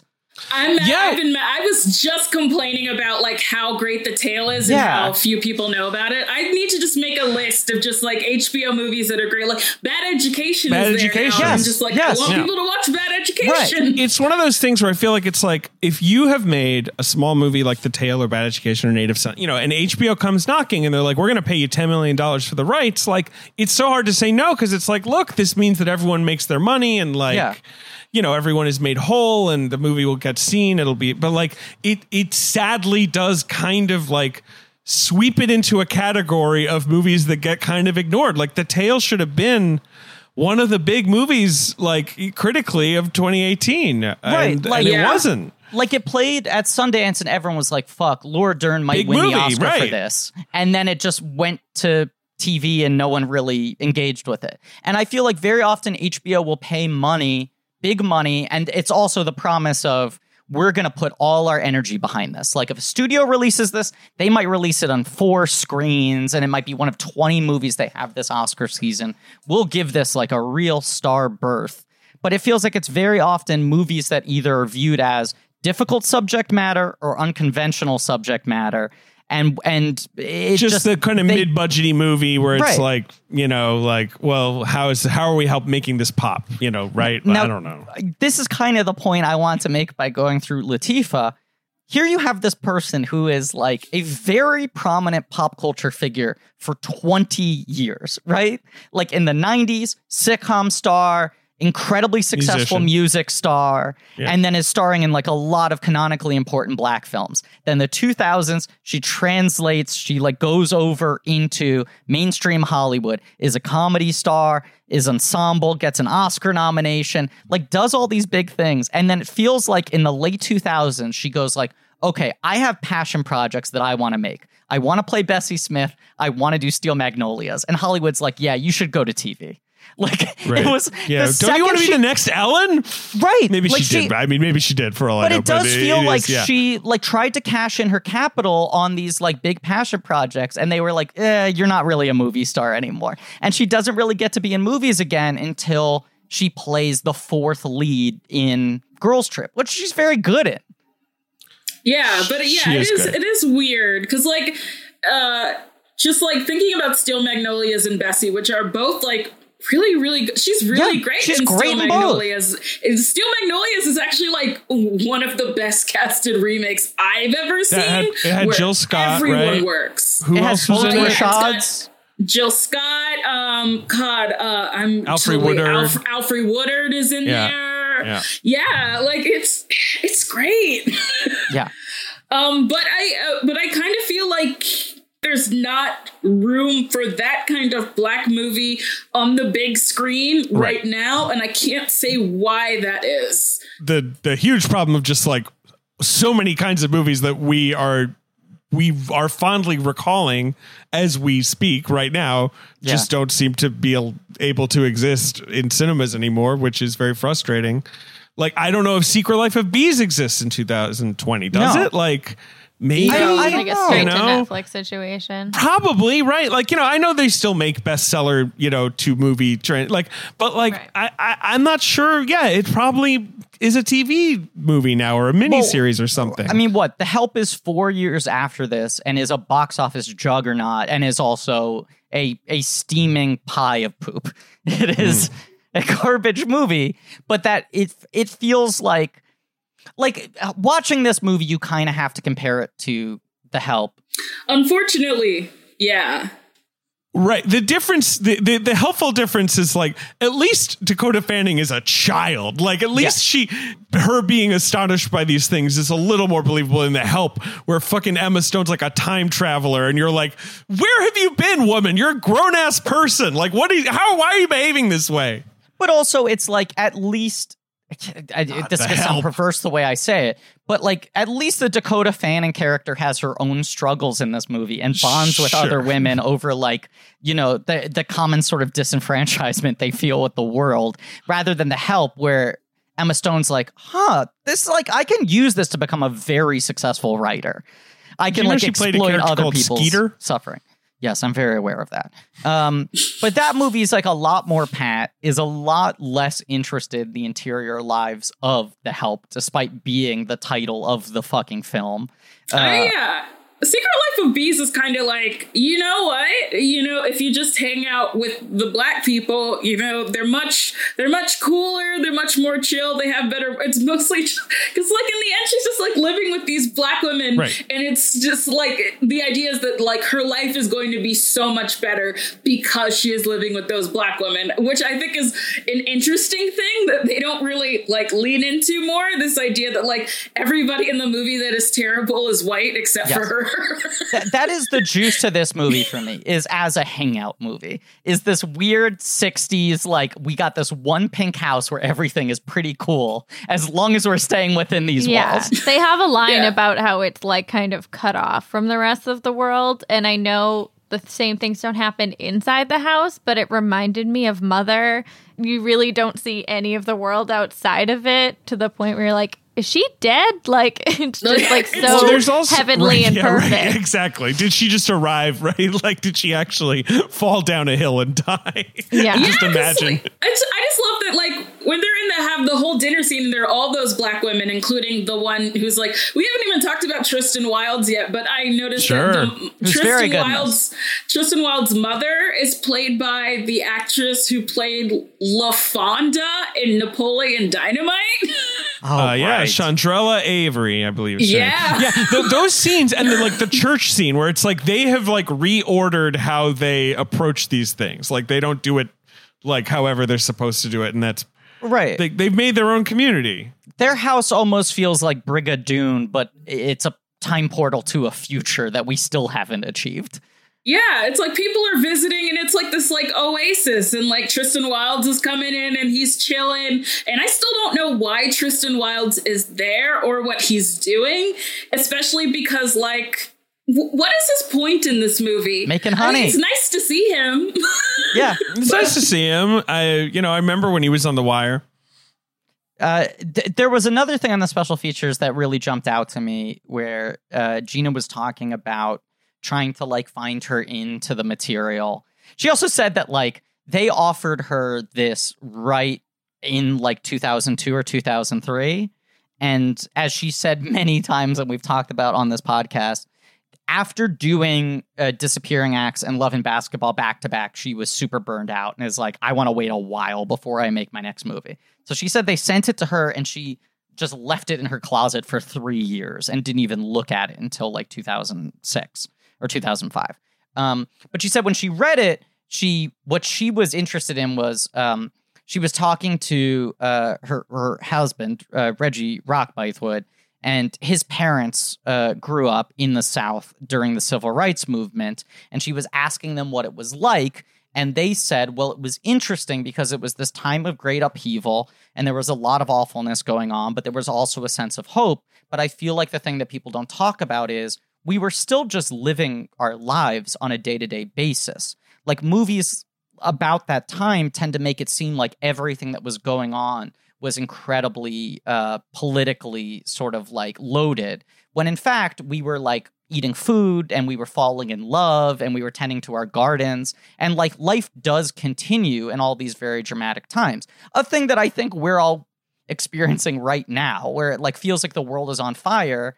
And yet there are things we do on a day-to-day basis that have some sense of normalcy, even if they're tinged with the awareness of what's going on at the world at large. And that's sort of like I feel like the movie that Gina's really into is like, can you have this house that almost feels like a sci fi conceit where like life progresses one step at a time and these small gestures have like huge implications, but then you step outside of the house and like you get arrested at a movie theater.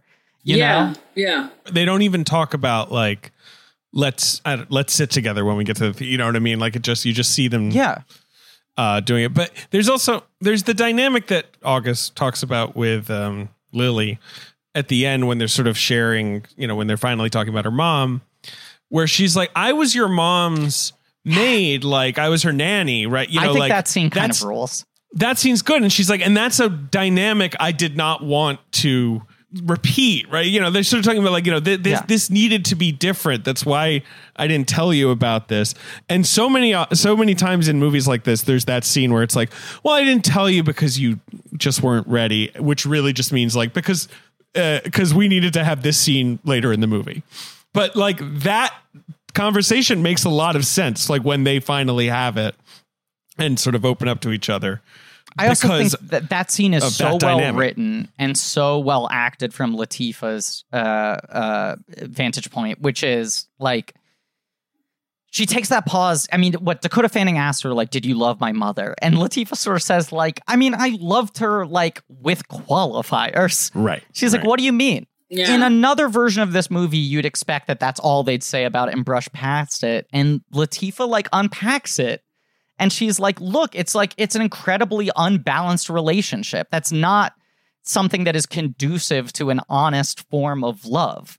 You know, it, it- we were so unequal that despite me feeling probably some sort of sense of like maternal love for her, it was wrapped up in this really like contradictory relationship. Yeah, she can order her around. Like, yeah. And I feel like that's kind of the fact that at the end of the movie, she ends up sort of claiming mothership of the Dakota Fanning character because that is actually closer to a mother daughter relationship rather than this weird transactional, like, uh, forced indentured, like, job sort of relationship, you know? yeah. That's interesting to me. I mean, there's like a lot of interesting threads. While you were talking, I was just thinking about imitation of life and like what if. Yeah, I it's like there's so many like interesting dynamics and like that one. I'm not one of those people that thinks that like old movies are better, but I do think that like they were a bit more curious about this stuff. Like they were like a lot of the curiosity led in like to bad directions and weird directions and you know problematic directions. But I don't know. There's just like a little bit more curiosity of like how is this going to work? Black people and white people together. What are we doing? and that yeah, and that and that scene with them talking about that relationship made me think of that. I, I think like Hollywood used to be a lot more interested in making what they would call issues pictures and being like, there is a thing, there is a discourse going on in our culture, and we need to make a film that unpacks it. And that unpacking would usually be a series of very complicated conversations between actors. And it feels like more and more Hollywood has advanced or or rather sort of degressed to wanting to make films that are just kind of like this is what happened in the past and we solved it book closed Well, this came out like a month before Obama's elected president. Like I was watching Yep. an interview with Alicia Keys and she was like, "And I sure hope he's elected." And you're like, "Oh, wow, there was like a time frame when we weren't sure that wasn't going to like was going to happen." yeah And it just feels like this movie is like of that time where it's just kind of focused on the hope of that. the behind the Right. scenes stuff they're talking a lot about living through the bush era and the disenfranchisement of the bush era and like once again having this incredible distrust of our country um but but i do think yeah Jourdain like the we've moved beyond wanting to make films in a hollywood studio level that really engage with difficult conversations Yeah, because like a lot of films now, like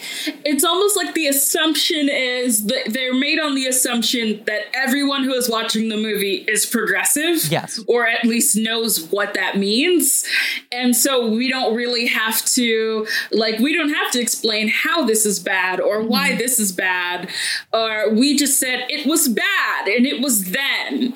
And there were these people who fought. And it's just like I find it to be a very, very boring. Well, very and there's boring. the character like who's like, well, I, I'm the racist, you know, like they're like right, Yes. like there's the movie that's a, and then there's the one character's like some people are like, oh, well, I, I I approve of this progress, and then other characters like, well, I don't approve at all. Right. I'm the villain now, and that's the who Sam I'm going to be and here. the Kevin Costner. Right. Yeah. This is only like maybe tangentially related, but I recently watched um, Charles Burnett's um, The Glass Shield. Great movie. Um, it's about a black cop who like he becomes a cop because he wants to be a hero and like basically finds out, oh, it's impossible to be a hero. I feel like The Glass Shield is like a movie about how being a cop is just inherently bad and there's like nothing that you can do to fix it. It- It's much more about him being like told like you have to abide by the rules of you know the brotherhood of policing right? Like you know which is essentially like whatever we do you you know no snitching and we're you know we're allowed to behave the way we want over whatever idealistic notions you had of like you know being the I believe he's supposed to be like the first black deputy at the sheriff's department right? Like he's you know he's supposed to, you know he's like a a milestone figure Yeah, and I so I was watching that, and then I was thinking about Black Klansman, a movie that I do not like. Um, and it basically has a very similar kind of like setup, but then it goes like there are the bad cop, the bad cops, and there are the good cops, Sure. and like you can choose to be a good cop.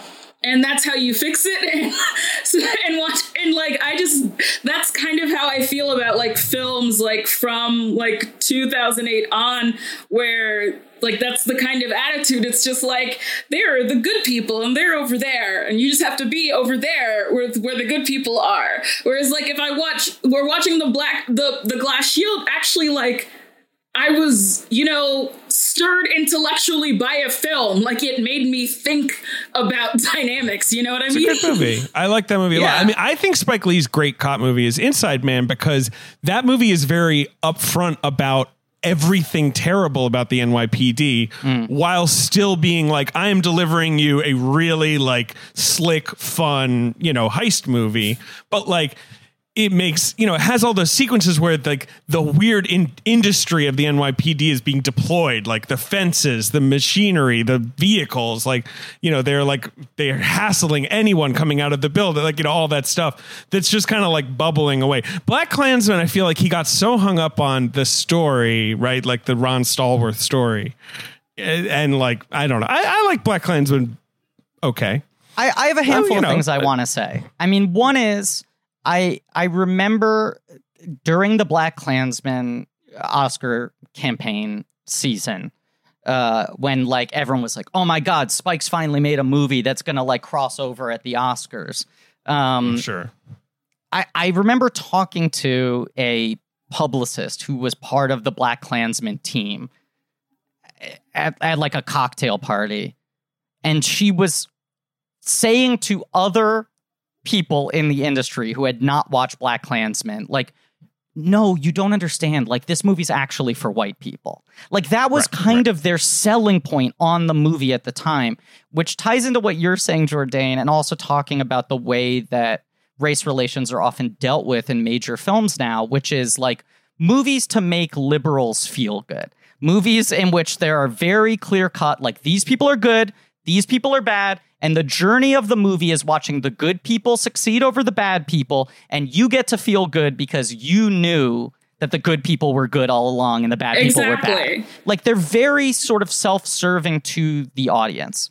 Um, I think Black Klansman is probably the best of those types of movies. but Yes, it's- I will say that. Yes. But it he's- still is he's that an box. extremely he's an exciting filmmaker even if you're not into the totally. movie. right, exactly. Yeah, The Five Bloods is so much more interesting and fraught to me, and the way it's discussing all these weird racial dynamics. Uh, you know, in, in a way that also I see the movie being misinterpreted a lot, but I think that's because it's a complicated text. Whereas Black Klansman is so cut and dry. Yeah, yeah. I mean, Black Klansman, like there are scenes that I really like, like the one where they're all dancing and like Yes. all the all of the like flourishes stuff I enjoy. But yeah, and I will because I was like, I think about Secret Life of Bees, which is like the exact kind of movie that I would never want to watch, simply because of how kind of like cut and dry things are. But like, hmm. but as a hangout movie, it actually works That's much where it better. works. Yeah. There's Yeah, some good that's where it hangouts. I mean, there are Yeah. good hangs in The Secret Life of Bees, and making honey seems fun. And the beekeeping scenes, of which there are not enough, are weird. Not enough bees in this are, movie. are a great they're a great metaphor right because it's like here we are in this incredibly like you know like it's it's very tense it's sort of dangerous there's bees flying around but like it's also sort of serene like she's approaching it in this very methodical and like you know uh, knowledgeable manner and like there's no fear because they're in this nice community that they built for themselves but it's still like an intense and scary place. And like i dug all the bee stuff. Bees are cool. Like Bees are cool. I, queen latifah like just sort of like telling me about queen bees i'm like yeah i could i could do like a you know like a sort of like planet earth mini series length of that like that would be great um so i was yeah could have done with more bees that's maybe maybe my biggest complaint about this movie Not enough, not enough bees. Oh, we haven't really talked much about uh, Sophie Okonedo. Yes. Okay. I was gonna say, I I feel like we briefly have to touch on her and Bethany. So this is like Sophie Okonedo, who has been around forever, uh, is like a great British actress, did a lot of stage and TV, does Ace Ventura when Nature Calls, where she plays the princess. You know, but then doesn't really have a breakout until like Dirty Pretty Things in 2002 and then Hotel Rwanda in 2004. She doesn't do that many movies uh, from 1991 to 2004. And then she gets a surprise Oscar nomination uh, for Hotel Rwanda, very deserved. Then she has like a run of a couple kind of like post Oscar nomination paycheck roles, Aeon Flux, which I feel like I need to watch now. She's like the the wise. I, I don't know what does she play in it because I both her and uh, uh, Frances McDormand seem to be playing like omniscient leader characters, right? uh i don't know i i have never yeah we should do kusama I just think Let's- every element do of that movie is fascinating, and it was written off at the time, and now I feel like I need to watch it because I'm like, I like Kusama, I like Charlize Theron doing action, but then this is like 2008. This is four years after Rwanda. I feel like everyone's pegging her as like this is the big Oscar performance. This is the key supporting role. This is like the most classically Oscar character, and I can't figure out what I think of this performance. Yeah, I, I don't. You know, when I was when I was on this podcast before, and we had to talk about the Thandie Thandie. i was playing about to say it it is similar it's a similar fine line thing I okay. Here's the thing, though. I think that uh, uh, Sophie has like a better job than Thandie Newton in keeping Yeah. this character reined in. I think so too. Yeah. Um, but I don't. I still don't understand her. Like she's a very mysterious character to me. well, well, she's sort of oddly defined where it, it's like this is sort of a woman post breakdown. They try to make it seem like rather than someone who was born developmentally Yeah. disabled in any sort of way. I was kind of I was hoping they would say I don't know I- maybe it says it in the book like how her sister died. It seemed the way I kind of chose to see it for it to make sense was that basically she was like developmentally stunted in a way or emotionally kind of stunted when she went through such an awful thing as like the loss of a sister and the loss of like Right. a twin. Well, but they also they talk about it like unpack it a little bit in that her relationship with her sister was so symbiotic, which I feel like Right. is often the case with twins at a young age. I mean, you hear all these stories about twins having their own sort of secret language. Um, you know, it's often like parents of twins have a hard time teaching them to speak because twins figure out how to communicate with each other in a way that is not conventionally verbal. Um, so it's the idea that like they're so bonded, she's perhaps a more empathetic person to begin with, and that you know she has this sort of breakdown after her sister dies, this sort of like post traumatic breakdown, and that they bring her to all these doctors who can't diagnose what's wrong with her, but just want to institutionalize her, and so they have like foregone any sort of institutionalization uh, and tried to figure out how to like teach May to cope on her own. But it is very much this kind of classic, like Oscary, you're playing someone who is sort of childlike and sees the world differently performance with a lot of affectation. I feel like she does it better than most, but much like mm-hmm. Jourdain, you're saying this is the exact type of movie you don't like. That's sort of the exact type of performance I'm least interested in. it, it, it's a character that's tough Yeah, no, I yeah, I really don't like that kind of thing. But she, I like the actress so much that it didn't Yep. piss me off. I Yeah. think as much as it would have. I, I think she does it she's a good actor pretty well, but it does still fall into that thing of like actors viewing eh, a, a character's challenges as an opportunity for a skill piece.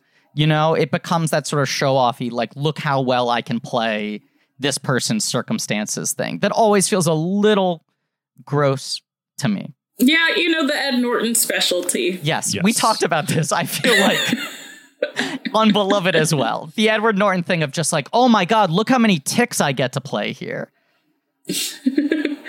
But yeah, I don't know. She's she's she's fine. I you know it, it, it's weird that she gets the death because I don't know. It's one of those things where like that. I guess that is the kind of character that would get best supporting someone who's like not there for very much Yeah. and then dies. and cries a lot. Yeah. Yeah, And, Yeah. and it also feels like a bummer because it's that kind of like, oh, this character is the innocent who needs to die as like the martyr for everyone else to go through some catharsis. The whole construction of it feels kind of cynical to me.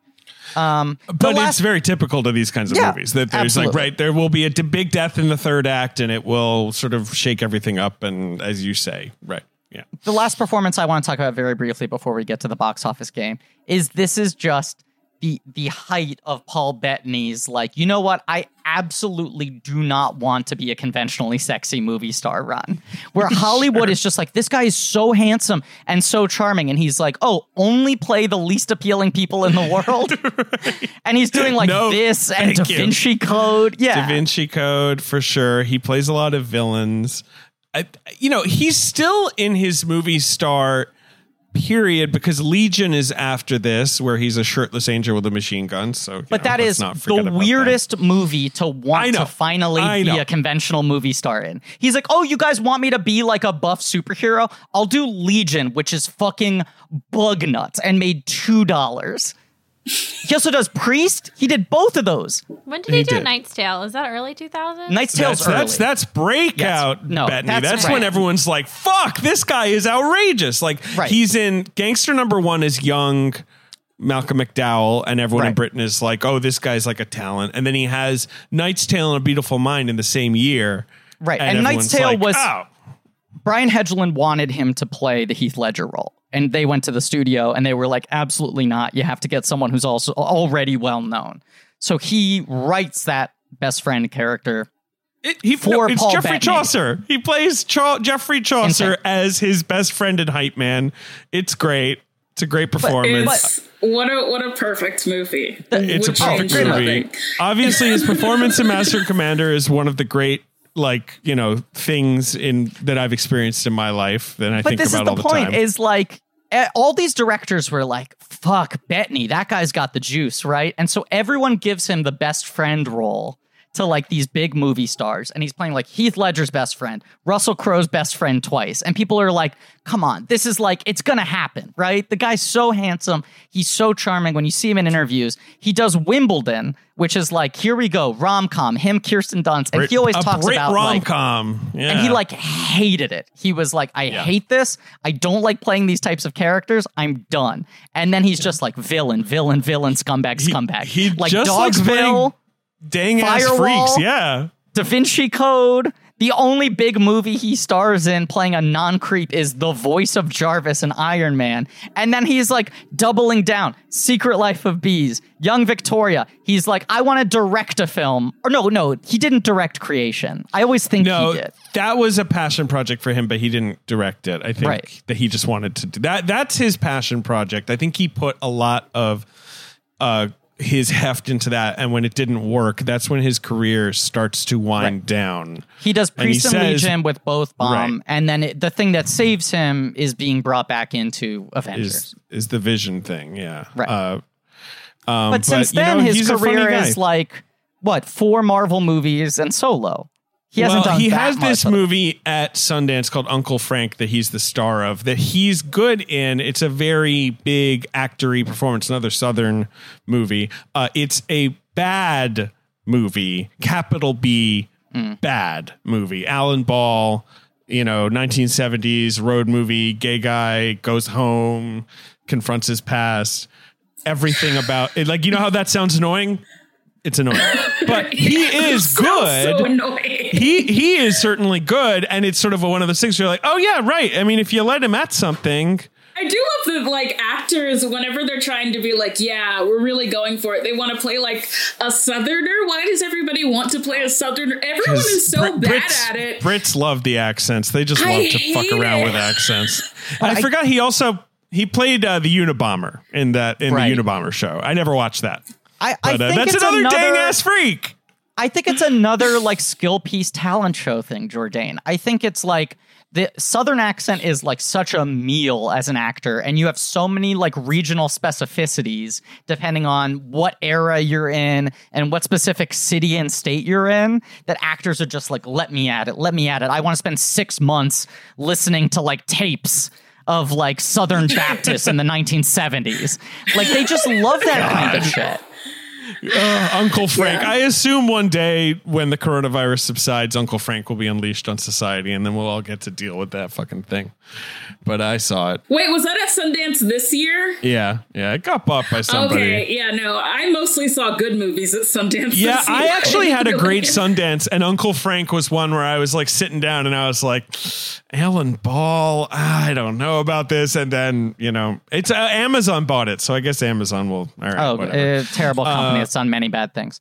Uh, Guys, let's play is- the box office game Yeah. unless we. Oh, go ahead, Griffin.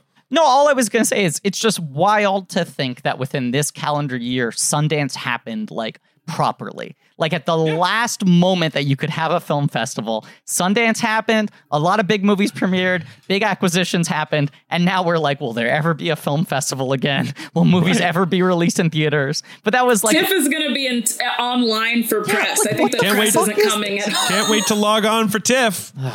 okay, box office game. Box All right, office this game. is a wild box office game. It's October 17, 2008. Secret Life of Bees is opening to $10 million at number three. It makes 37. Yeah, it's you a know, big release. And you're also okay. like, it, it probably never stops being played in English classes, as you said, Jourdain. This is such a Yeah. high school, middle school. Yes. I assume it's it's in the mix in some cable channel. I don't know. Who look, knows? the book continues to sell well. There was a Secret Life of Bees musical that was about to open Yes. off Broadway with LaChanze and uh, Lynn Nottage wrote the adaptation with Duncan Sheik write, writing the music. Wow. Maybe it's good. Sam Gold directed it. Like it was like hyped up as like this might be a big Broadway musical, and then Broadway shut down as well. But it's like uh, clearly this material s- still seems to have uh, juice. I don't know. People like finding about that secret life that bees live. You think they're gonna have right. real bees on stage? They should. They should unleash them every performance. The bees are the chorus. Just They're a bunch of people dance in bee costumes Yes, like the early SNL days. It's just Jerry Seinfeld from Bee Movie, like descending Yes. from the ceiling. I, I think Jourdain is right. I think they should reuse the exact Killer Bees costumes. I think the entire ensemble of dancers and chorus singers should be wearing Elliott Gould's sweaty bee costume from 1976. yes. Now, number one at the box office is a video game movie. In Uh, it's 2008. new this weekend. Yes. Um, So it's not Silent Hill. no, it's unfortunately a video game I've played so many times, and I have played its Really? sequel. Do you like the Um, game? I do like the game. It's absurd, but I like the first two games. I did not like the third one.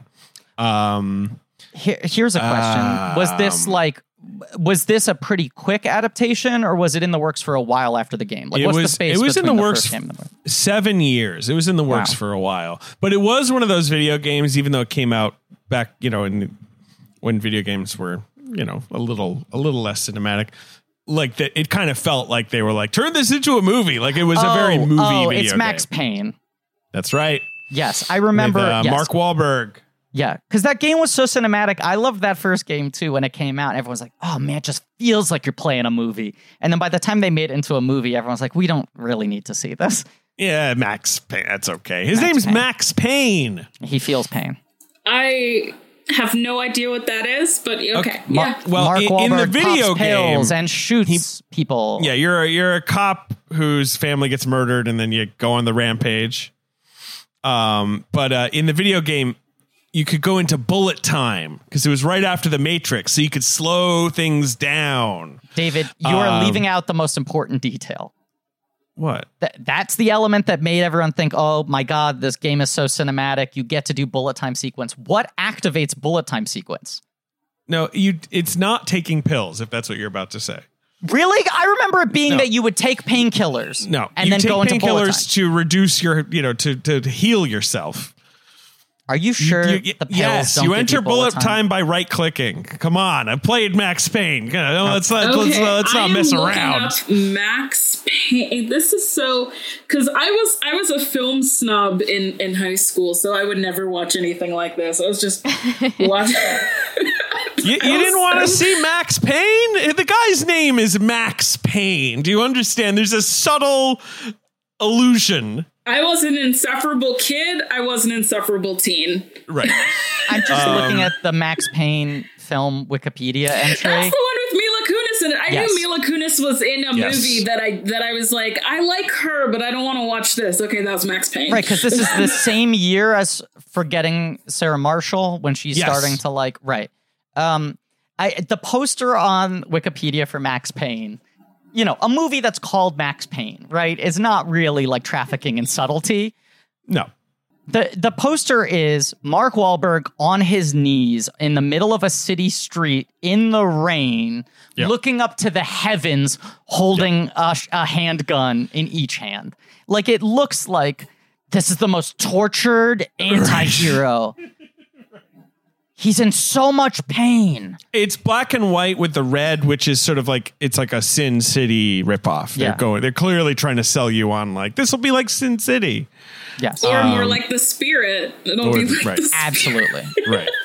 Okay, so Max Um, Payne's so number Max one at Payne, the box number office. one, Huge Uh, film. number everyone two, loves it. Griffin. It's a film that's come at the box office game before. It's a Disney film. It's a children's film. It's Bolt? an animal film. Bolt. It's not Bolt. It's not Bolt. No. 2008. Uh, it's live action or animated? Hybrid?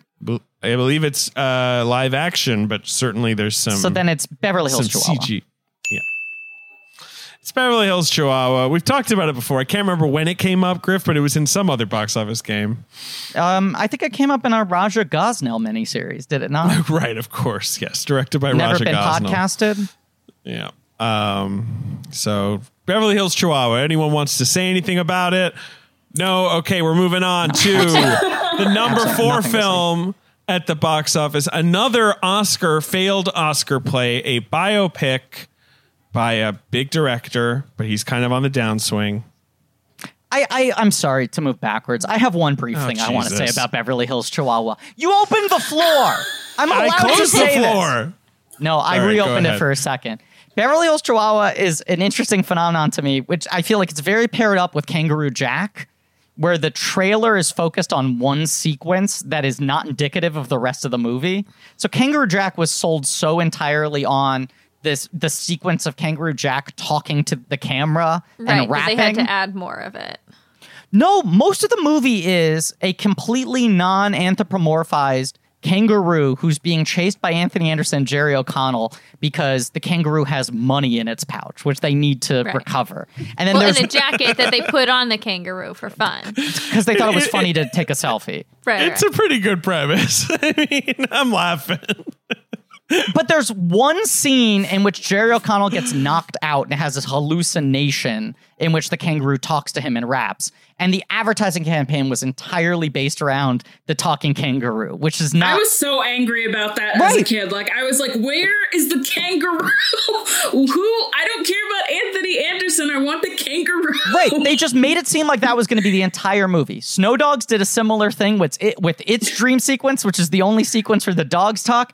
Beverly Hills Chihuahua is even weirder because it is about talking chihuahuas, but the trailer was just this entirely CGI, like Aztec monument with chihuahuas doing a big Busby Berkeley number and singing. So they advertised it as if it was Happy Feet for chihuahuas, and then the movie is like a chihuahua gets lost and has to find its way back home. But, but is it like more focused on humans or it's still just focused on the dogs? I'd say it's closer to like it's it's half and half, but it's not what the trailer made it seem, which is a Happy Feet esque. Here's just a world, a society of Chihuahuas singing and dancing. Anyway, the floor is closed on Beverly Hills Chihuahua. It's a Number biopic, at the box Griffin. Four. Number Um, three is bees. Wait. Go ahead. Oh, can can I answer? Yes, Please. of course. Um, I think is it J. Edgar? It's not J. Edgar. A great guess. Another biopic from a big director that no one gave a shit about. This is, Is it a singer or is this era over? no. of, It's like- political. So you know you're you're in the right in the right wheelhouse there. And is it a Um, failed Oscar play? Does it get any Yeah. nominations? No. No. No Oscars for this this one. Oh, it's W? It's W. Oliver Oh, Stone's yeah. W. Yeah. Released while Bush is still in office. A Josh very bizarre movie. You know, not, not a not a bad movie. I was surprised at how much I watched a bunch of political movies at the beginning of quarantine because I was I don't I don't remember what my reasoning was. It was some kind of I was annoyed with white people and I wanted to understand how, why they mythologize the presidency. That's what it was. Um, and so I was and, and I so I watched W and like out of all of them, it was the one that annoyed me the least. But Thandie it's as still- Condi Rice. We were talking Thandie, of course. It's my favorite Thandie performance. I think she's excellent in it. She She's great Right? in that movie. Did she talk about that in her interview? She In did, and she, she said she felt very betrayed by the movie because she thought the film was going to be a lot toothier, and so she's giving this like very big performance. And then as the film went on, Oliver Stone kept on sort of like dulling it down. It is the ultimate, as you said, Jourdain. It is the ultimate.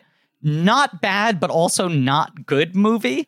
Like I it's don't very understand that movie. Yeah. bizarre that Oliver Stone made a George W. Bush film in 2008 while he was still in office, and the movie is just kind of in the middle. Like, it's not annoying, but it has no strong angle on anything outside of Thandie Newton, who I think is giving the the most sort of like pointed performance in the whole film. Yeah, I just like. I mean, it annoys me less than Vice does, Oh, so that's nice. It is Vice much is better than Vice. fucking Vice. terrible. Yeah. I mm, mm. God, I wonder though, is is Vice more interesting than W? No, just because no, it's so bad. better. W's better. No, I'm not talking about No. better. I'm not talking about better. The better is W- just a Oh. conversation. W is more interesting because it is. It it's so seem milk have any- toast, and it was directed by a maniac. I don't. I whatever. W. I don't know. It, yeah, It's a question mark, Like that one. JFK, which I JFK, which I hate, is like I hate it, but like you can tell how much Oliver Stone loved making it, and to Yeah. compare it to W, it doesn't make sense. It's very weird. Um, the Number fifth five. film at the box office. I feel like it also comes up a lot for us. It's an actor having a big star moment. Uh, it is technically a hit, as Griffin, you often like to remind me. Um, they made made a hundred million dollars. You know, like everything's going great for this guy. It's a thriller, sort of a chase movie, sort of a spy movie, but doesn't exist. Killing it. It's a spy movie. It does. Oh, it's Eagle Eye. Eagle Eye. Shia. I feel like I constantly have to remind people how consistent Shia's run was there. Right. But I do think I think Eagle Eye is one of those fake hits where yes, the studio crawled at over a hundred million dollars. Mm-hmm. Yes, people saw it, but not one person knows that movie exists. No. Uh, it like you know had no. It, I it already does. forgot which movie you're talking about. Eagle What talking? Eye. The eye is Eye. looking. It's you know. Eagle. Oh, oh, okay, okay, got it, got it. I've I've seen I've seen Eagle Eye. Oh, yeah. I do not remember it. I remember that in the trailer, you know, because he's getting framed or whatever, right? He gets dragged into a room and he's like, What's going on? And Billy Bob Thornton comes in and says, You're in a whole mess of trouble, son. Absolutely. And I'm Yeah. like, I do not want Billy Bob Thornton to ever say that to me. That that's when you know you're in trouble. When Billy Bob Thornton is entering the room, he's clearly an agent of some sort of, you know, government, and he Yeah. says you're in a mess of trouble. It, worst Come case on. scenario. The, the reason I bring it up so much is that movie comes out sandwiched in between Indiana Jones and Transformers 2. And Spielberg was so behind Shia like DreamWorks produces Disturbia. He plucks him from that and puts him in Transformers, then makes him the new like hope for Indiana Jones. And Spielberg kept on doing the press being like, I'm telling you, this guy is Tom Hanks. Shia LaBeouf is Tom Hanks. He's to be America's favorite, super likable, non problematic movie star. And then Eagle Eye is the one where they were like, here you go. We're putting him in a new movie where it's not based on pre existing IP after these blockbusters. He has a big sequel lined up. He's going to hit a 100 million by himself without any sort of attached franchise. And then after that, he does Transformers 2, uh, Wall Street 2, Transformers 3, and then is like, I fucking hate being a movie star. That's when Shia starts like eating Hollywood. Remember when he watched all his movies at the IFC Center or Yeah. Angelika, wherever it was? Look, I'm pro Shia. I just think that film's fascinating as the last gasp of There's, there's good and bad. the Spielberg movie star machinery. Like, we're going to make this guy work. Yeah. I still haven't Yeah. seen Honey Boy. Have you guys seen it? Yeah, I'm a big It's fan. great. Big I fan. love Honey Boy. Honey Boy's good. That is it. You've also got Ridley Scott's Body of Lies. Doesn't exist. You've got uh ooh, topical Quarantine. Mm. Remember that movie? Uh you also have opening at 9 9th uh Sex Drive. The movie where the kids have to drive because of To sex. have sex. Yes. Yes. I, I, I was a big fan of Sex Drive. I mean, I was the right age to give I a remember shit it about being Sex cute. Drive. I you know, I love a movie title that just says exactly what it is. That is exactly what it They is. have to go on a sex drive. Exactly those things. and also, a lot of Amish people and also Fall Out Boy show up. I remember Fall Out Boy is in it physically. Fall Out Yes. Boy physically shows up. They play in themselves. Sex Drive. Yes. Wow. It's Uh, I, I remember Marsden, James Marsden pops great. up. Yes, Yeah. yeah. Yes. Seth Green plays one of the Amish people, right? Yes, he does. Yeah. He's very funny in that movie. It's one of those tail end movies from the sort of like, you know, teen sex comedy like the American resurgence. Pie yeah, yeah. kind like of. it's one of the last ones where they're like, we can still just fucking throw this shit at the screen, right? And I feel like it just eventually they just stopped, I guess. Yeah. Sex Drive is really at the tail end. Like it's it's Sex Drive, it's Easy A, and then I don't really know if there's really anything after yeah, Easy I A guess for a long Easy time. A, right, was sort of like, yeah, let's do a higher quality version of these. Right. Not that I mean I like Superbad or whatever, you know, but like right, it's yeah. They like learn about the Scarlet Letter and it's like interwoven into the plot as opposed Right. to just like One of those. don't But. Sex Drives feels like the last of like the R-rated sex-based Yeah. teen comedy. Well, it's just like, Right. what's Very the plot? much. They want to fuck. Yeah. Oh, they do. They wanna oh, well, tell me more. I don't know. They Right. need a car. Like you know, there's just right. you know, it's a I, I lot I also going love on. the joke in that movie where like Clark Duke is the hot guy. I love that oh, joke. Oh, yeah, like, that's that's Yeah. that's the weird joke of the movie. It's that like everybody thinks that he's hot, and that's supposed to be fun. I don't.